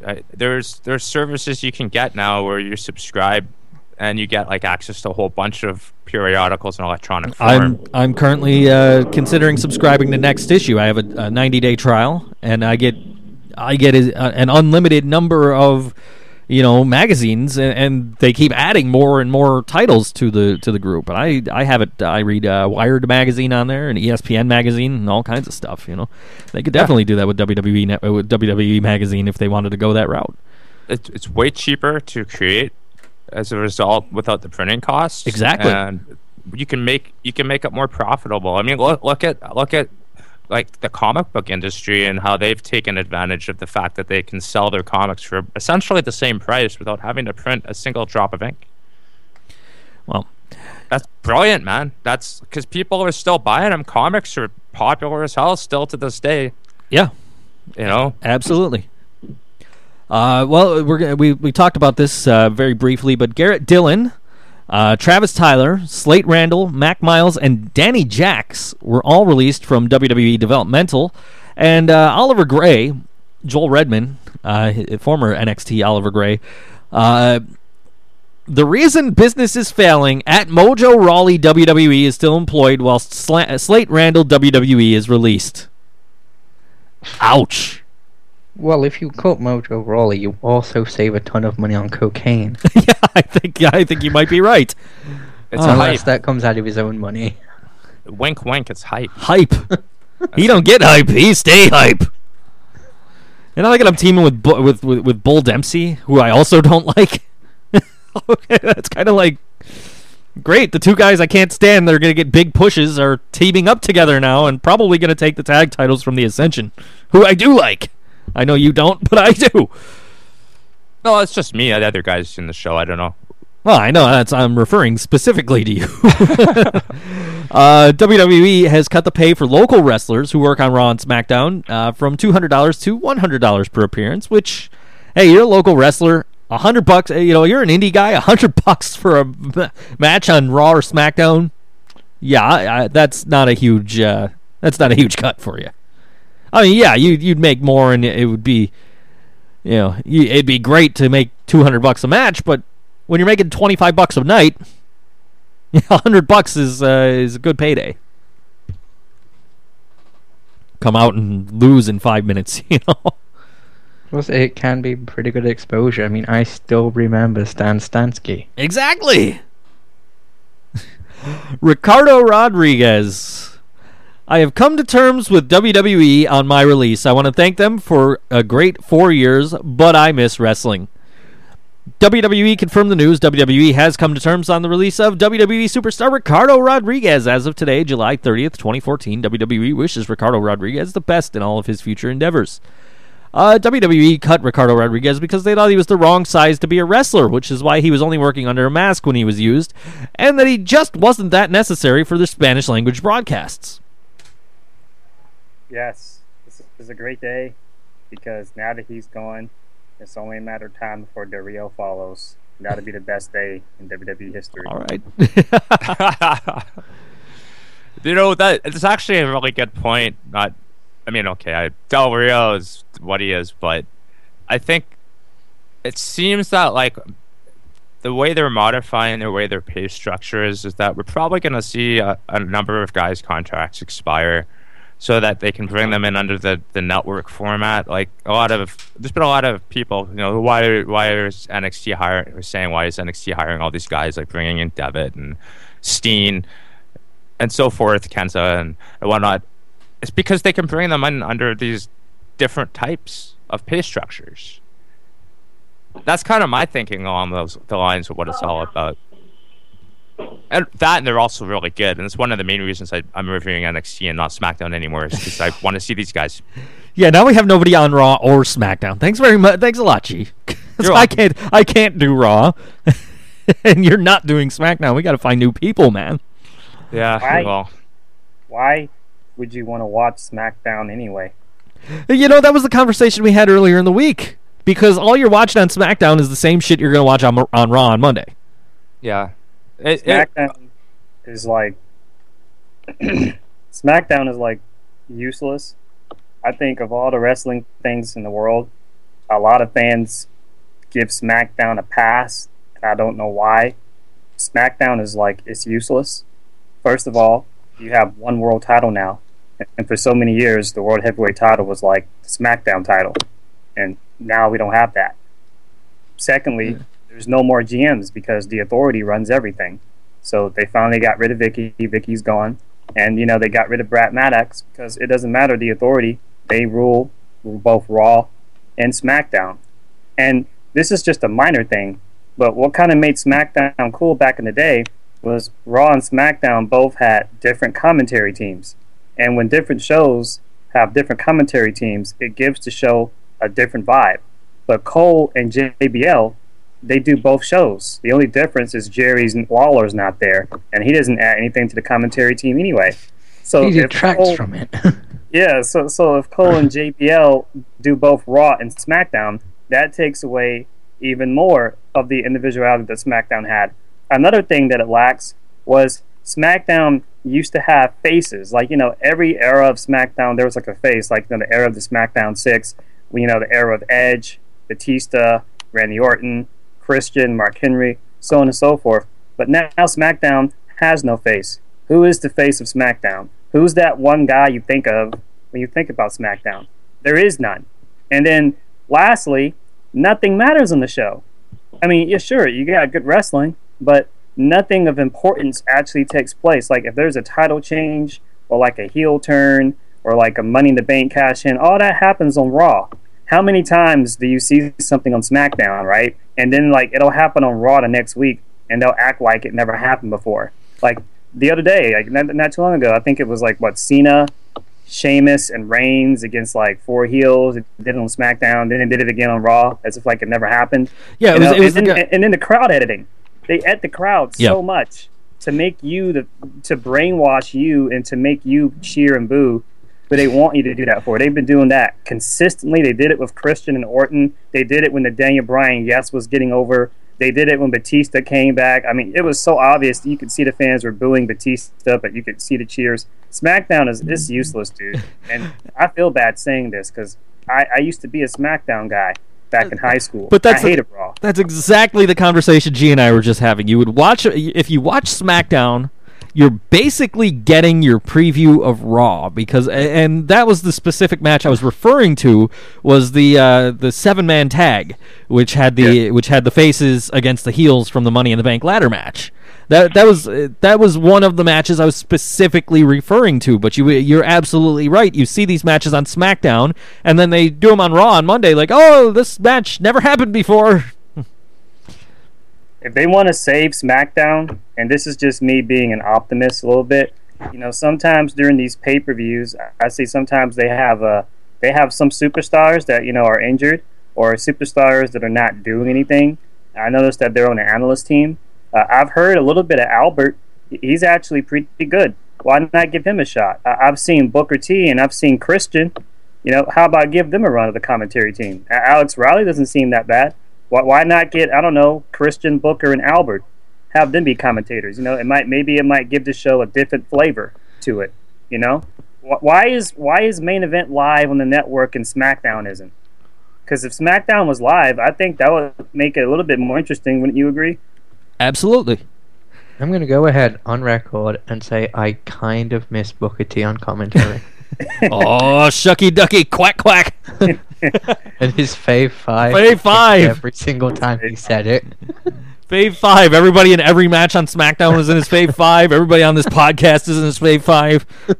Vince Russo's yeah, in. It. well, he had his he had his cliches, but Vince I mean that was kind of his his role was to provide you know the lighthearted sort Yeah. of commentary. Vince Russo And- was in his Fave five. Let me let- let's let's go back to Vince Russo for a second because they came up with SmackDown when Vince Russo was still working for the company, and to hear Vince Russo tell it, they didn't give him any more money to write SmackDown. They just said, "Oh, you're going to write an extra two hours of television every week."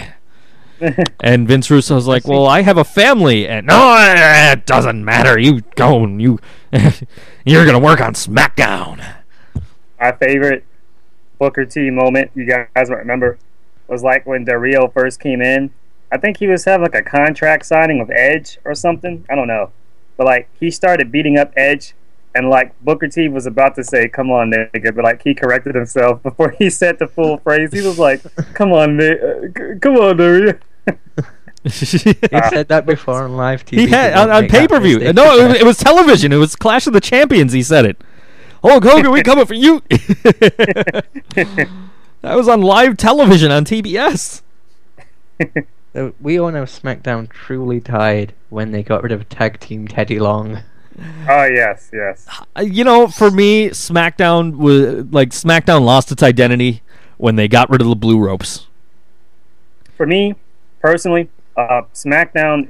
It for me it was dead when they did the Triple H thing. Um, when he first came back, uh, remember like after the whole Money in the Bank thing, and he, be, he first became COO, and then he started the Super Show gimmick, which Yeah. still goes on today. Right. Because with the Super Show gimmick, what that did was it effectively killed the brand split. Because he Right. said oh, That. You, you need the SmackDown guys split. can appear on Raw and vice versa. Now, granted, they've been doing that anyway, but that was like the official announcement. So, as soon as he did that, I just knew it was only a matter of time before SmackDown just became useless. And for a time, SmackDown was still important. There were still some feuds, you know, like you know, because around that time, Randy Orton and, and his feud with Christian, and then shortly after that, you know, they had Mark Henry's Hall of Pain run, and then Daniel Bryan's Yes stuff in 2012, but really after that, I'd say when, when Sheamus started becoming champion, just started beating everybody. I think at that point, like it just sort of like you know Nobody cared anymore. I think the way to save SmackDown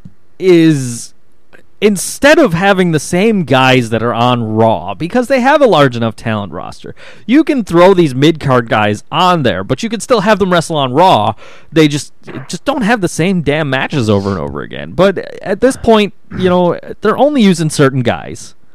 The, mid card is dead. You, you you pointed that out earlier, Topher. You, you said Vince Russo was the last guy to care about the mid card, and you're right. The mid card is dead. So what, what's the point of SmackDown other than okay, this is what happened on Monday Night Raw. If you missed it, watch Yeah. it. You know And here's what's going to happen on Raw next week. And probably exactly. probably Yeah. the last thing that killed SmackDown, and this just varies per person, but am, am I the only one that just never liked it on Fridays? I never minded it on Fridays. I, I honestly didn't. You know, hmm. I, it's- but you know, my my But we joke. fight on Friday nights, Maggle. I yeah, can't do the accent. we fight on Friday nights, Michael. Hey, Mo, no, we fight on Friday night. That's what we do. All right. Uh, well, back to the WWE financials. The, the WrestleMania 30 bonus checks finally arrived, and talent across the board are said to have found them, quote, better than they expected, given the change from pay per view to WWE Network carrying the event. So that's that's a positive. And WWE Network's uh, WWE stock closed at 13.03 on Friday, the highest since it plunged from a $30 high back in May. The stock has been upgraded to a buy by some major analysts following Thursday's conference call and quarterly report. By God, Joe, what, what we, that's what we do on Fridays. We drop stop. Trade. we stock should talk. we really should have bought some at like 10 bucks. We could have made 3 bucks. uh but uh, meanwhile, elsewhere in wrestling, there are not many openings in Ring of Honor right now. If TNA folds, Samoa Joe and Eddie Edwards would probably be welcomed back to uh, welcomed back as returning veterans, much like Daniels and Kazarian. But the rest would probably be looking for open dates on the independent circuit.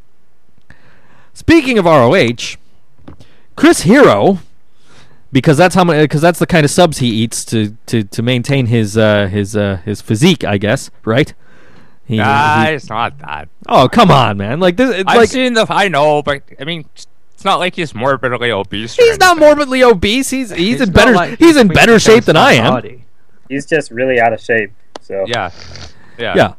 But but you can't be out of shape, and well, uh, uh, I'll take that back because I don't know if anybody saw my tweet that uh, Bo Dallas needs to hit the gym because he's flabbier than I am.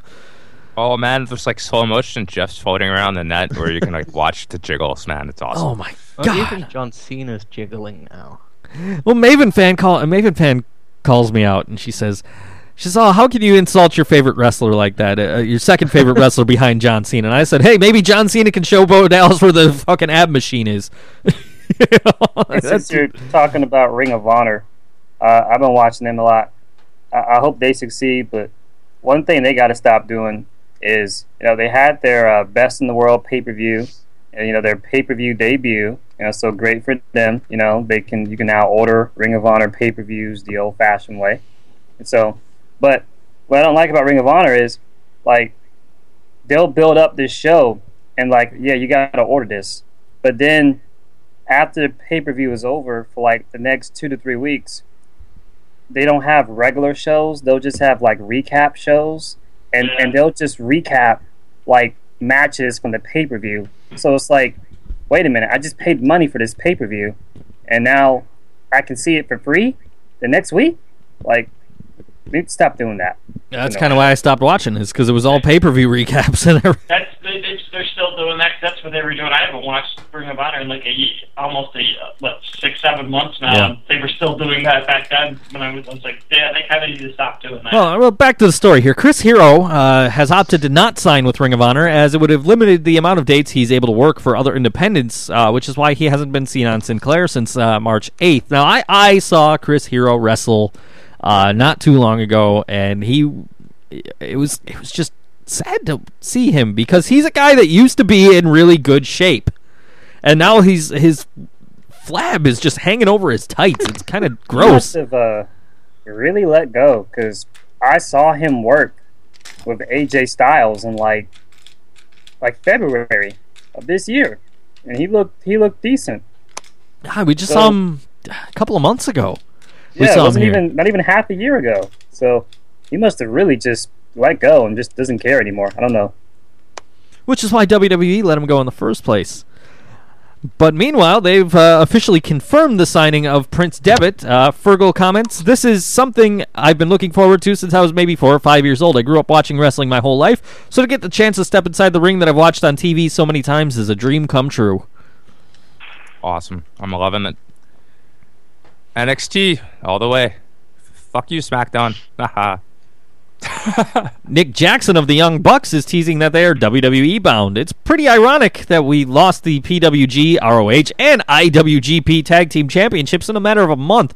Pretty ironic that these Coke bottles were sitting in your Tag Team Championship belts. I wonder where our careers will take us NXT. Wait, oh, I, I if the don't Young think I, Bucks go to WWE, then that means the Usos are out of a job. Hey, it might actually happen. I didn't get the in the news. Did you guys see the tweet? Um, it's kind of like tongue in cheek where they were shaking Booker's hand last night. no, I didn't. Because you, you know you followed that story, right? And it's like uh, there might be some truth to this one, uh, possibly, or maybe he'll go work for his his uh, promotion, which I I've caught a little bit of online. It's not bad. Speaking yeah, of I don't I don't want to piss off any Usos fans, but I'm sorry, man. There's nothing but super kicks and Samoa drops, and the Young Bucks can do that better. So I absolutely love the sound a super kick makes. I, I don't just can't mind get over it. As much as I as I I think we just need more diversity in in the division. Maybe a little less attention on one group would be better.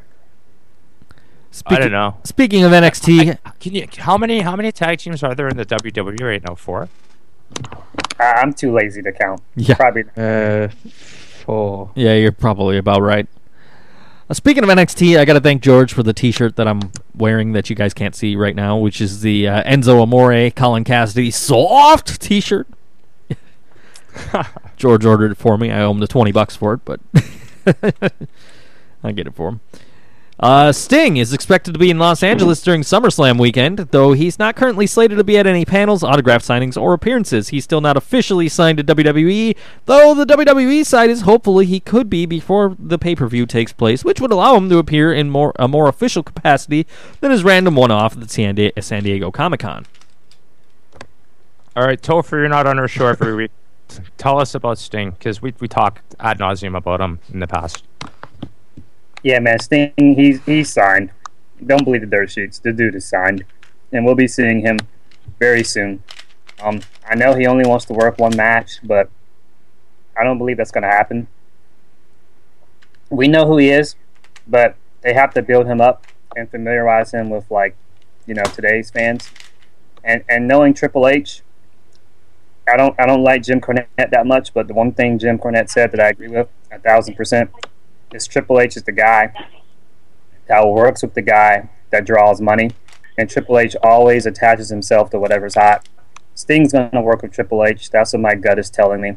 Probably at the next WrestleMania, because I think this whole Taker thing. I think he's, I think he's in worse shape than he's letting on, or he's in worse shape than than WWE is is is going to admit to.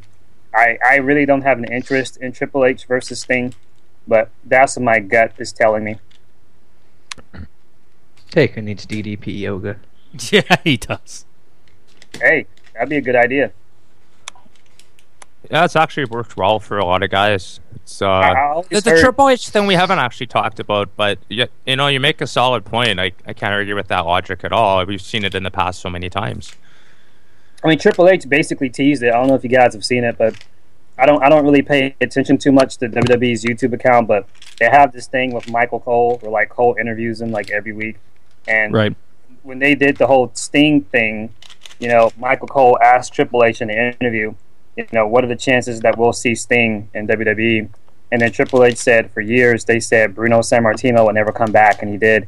They said Warrior would never come back, and he did. They said Bret would never come back, and he did. And he said, you know what else they said? They said Sting would never be in here. And Triple H says, as long as I'm here, what's best for business will be what's best for business. So I, I pretty much took that as okay, he's working with Sting. So Do, you think it's going to be like kind of how St- uh, Sting's old character, um, well, second coming character, but old character in WCW was coming in to like challenge the NWO as the authority in a sense. Is probably gonna think, yeah, I think it's just going to be Triple H running roughshot, being a corrupt boss, and then Sting's going to come in and like Triple H is like going to try to recruit him to join or something, and, and Sting's just going to be like he's going to do the because when you really think about it, he hasn't really done the Crow stuff like since WCW. Uh, he had the Crow look and the Crow face paint in TNA, but the Crow character he hasn't done in years. Right. I think he's just going to show up and he's just going to basically do the same stuff he did in WCW, where he just won't speak. He'll just give somebody a Scorpion Death Drop. I will mark out hard if he gives Stephanie a Scorpion Death Drop. That'd be great. so that's Yeah, probably he'll give her gonna- the stinger splash and bounce to the other side on her tits or something. Uh, well, Hulk Uh, that Hogan. makes sense. You know, it might not be the best um, ideal, I should say, for a lot of the Sting fans, but I, I, I would still be shocked if they were too upset with the fact they're just seeing him regardless. I think that that makes a lot of sense. and Triple H will put him over. So, you know, There'll, there'll be a lot of hate on Triple H, but everyone will still watch it. Mhm. Yeah, but if if it's if it builds up to Sting defeating him, then it'll be worth it because you'll go in hating Triple H that much more, which is exactly what you want. And it's a great way to, to transition into a possible match of Taker on a later date because you got to remember Kane is in the authority and he's Undertaker's brother. So, and you know, Sting had a really, I, I didn't really care too much about his feud with Abyss and TNA, but they had a lot of good promos of, of Sting basically telling Abyss like, "Why are you letting James Mitchell control you? You're your own person." Blah blah blah. They could easily do that with Sting basically setting Kane straight and you know that could somehow lead to Taker. I mean, I don't know. I'm just trying to be creative. Well, meanwhile, Hulk Hogan throws Stephanie McMahon under the bus for his Silver Dome mistake. Yeah, this one's good. Let me blame Stephanie McMahon, brother, one more time, because, brother, I keep putting this on her, brother, you know, brother. There's a goal position when you go out, dot, dot, dot. Well, it means you come in 20 minutes early, dude, brother. There was a press conference, and all the media are like, what's Andre like, brother? Was he a nice guy? Was it hard slam? No, it was easy. I did two figures, brother. Under this, under that. Go back to the goal position. Go out to the ring. All I had in my mind, brother, was the Silver Dome dude, brother. And Andre the Giant, I'm going to blame Stephanie, brother, for that because she would have done this by doing the press conference, brother. But she didn't even have her makeup on, so I couldn't tell who, who she was or if she was her father, brother. Uh, to to clarify, Hulk Hogan did say that uh, the reason Stephanie McMahon didn't do this press conference was because she didn't have her makeup on all the way, so Hulk Hogan had to do it. Therefore, he blames Stephanie McMahon because he had the Silver Dome on his mind when he went out to the Superdome, brother. I, I also like that Hulk Hogan that, that like the dot dot dot was not just like uh, you know to to space out the article, but just you know he actually said it. No, I, I cut out. He was he rambled Oh, I, on. so I know he. d- I know. I know. I had to shorten this thing. Yeah. I got to work on that. I think I lost the, the JT Hogan voice.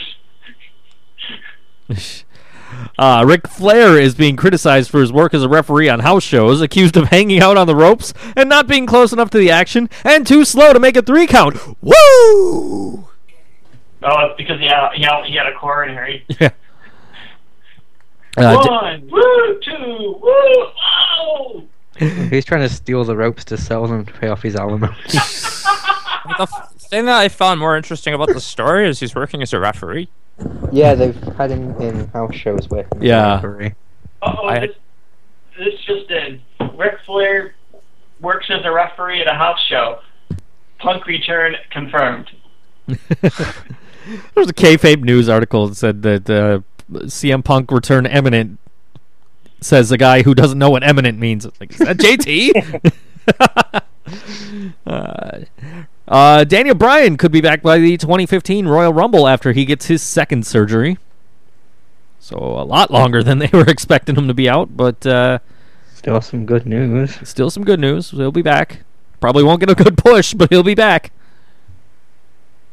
You'd get a huge pop though if his uh, surprise entrant. Stupid, you guys. Sheamus. I like Bryan, but uh, honestly, I think he's peaked. I don't. I don't really see what he can do if he comes back. I mean, it'll be great to see him, but you know, he, he's pretty much accomplished his thing. He kind of reminds me of a. He reminds me of Jeff Hardy. You know, you you want to cheer for the underdog, and like when they finally win the title, it's like then what? You know, Right. Yeah. Sheamus. I mean, I'd, I'd be okay with that. I, I'm not gonna say I, I'm, you know, not a fan. I love his work as well. It's he he doesn't really have to be involved in those types of programs, at least not anytime soon. Uh, when he comes back, they have as long as he just doesn't fight Kane. I think everyone should be pretty happy. not to be mean, but I'd actually be okay if he never came back. And I'm not saying that in a negative way because I don't feel like he has anything else to prove. He pretty much proved his point. You know, All right, fair enough. Uh, Sheamus has fun with an absurd rumor that he'll play Darth Vader in Star Wars.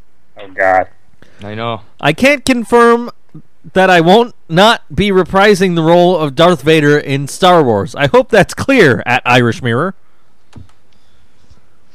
This is the first I'm hearing of this rumor that Sheamus is going to play Darth Vader in the new Star Wars. I But isn't- think isn't he Darth is the Vader- Irish Star. I think he is the Irish Darth Vader, though, Oh, okay.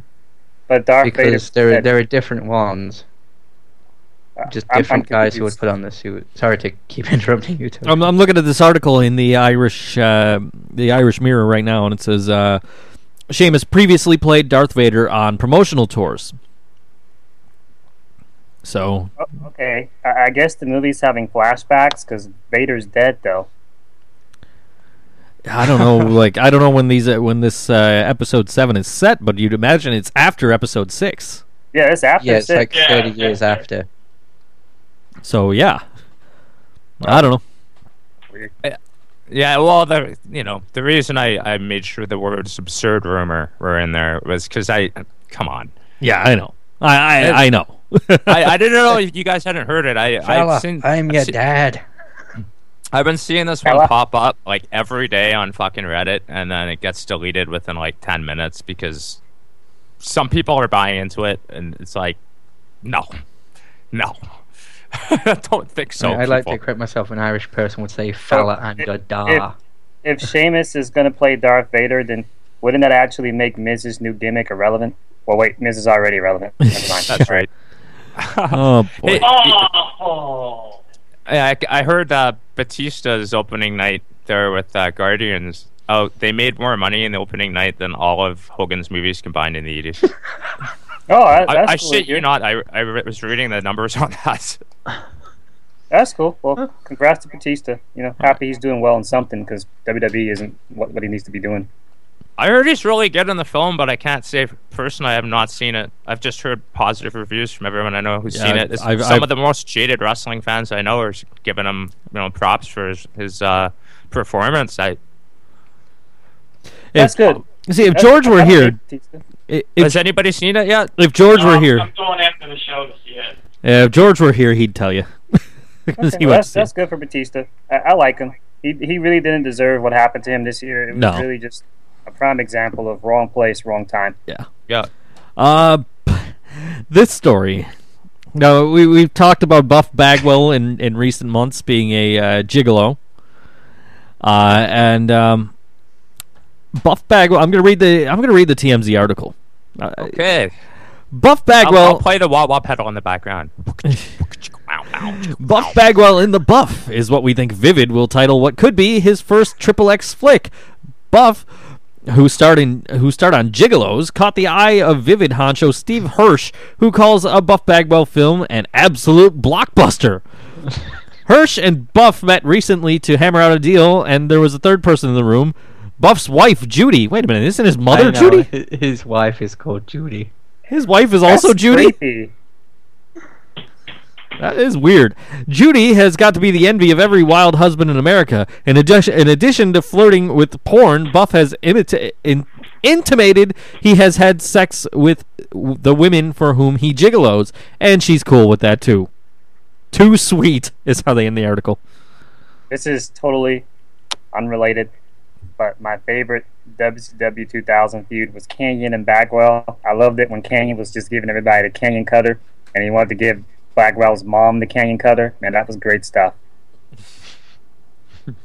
Uh, the Judy Bagwell on a forklift match. That'll be one of the scenes in the film. It will be. Probably. Uh, well, we had a good discussion today talking about TNA and talking about the financials of WWE and uh, you know the state of some other companies as well, and uh, and, and what uh, certain other guys are doing outside of the business.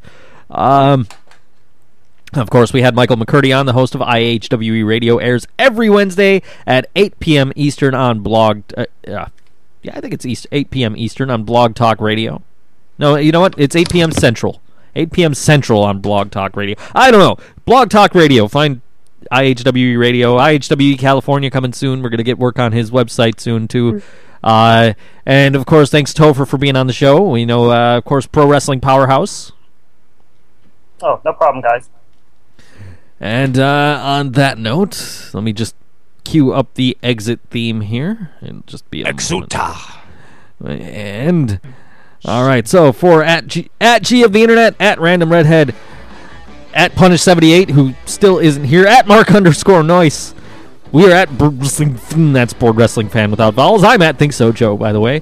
Facebook.com slash Board Wrestling Fan, BoardWrestlingFan.com, and of course, check out our podcast live every week, Tuesday, uh, Sundays at 2 p.m. Eastern, BWFRadio.com.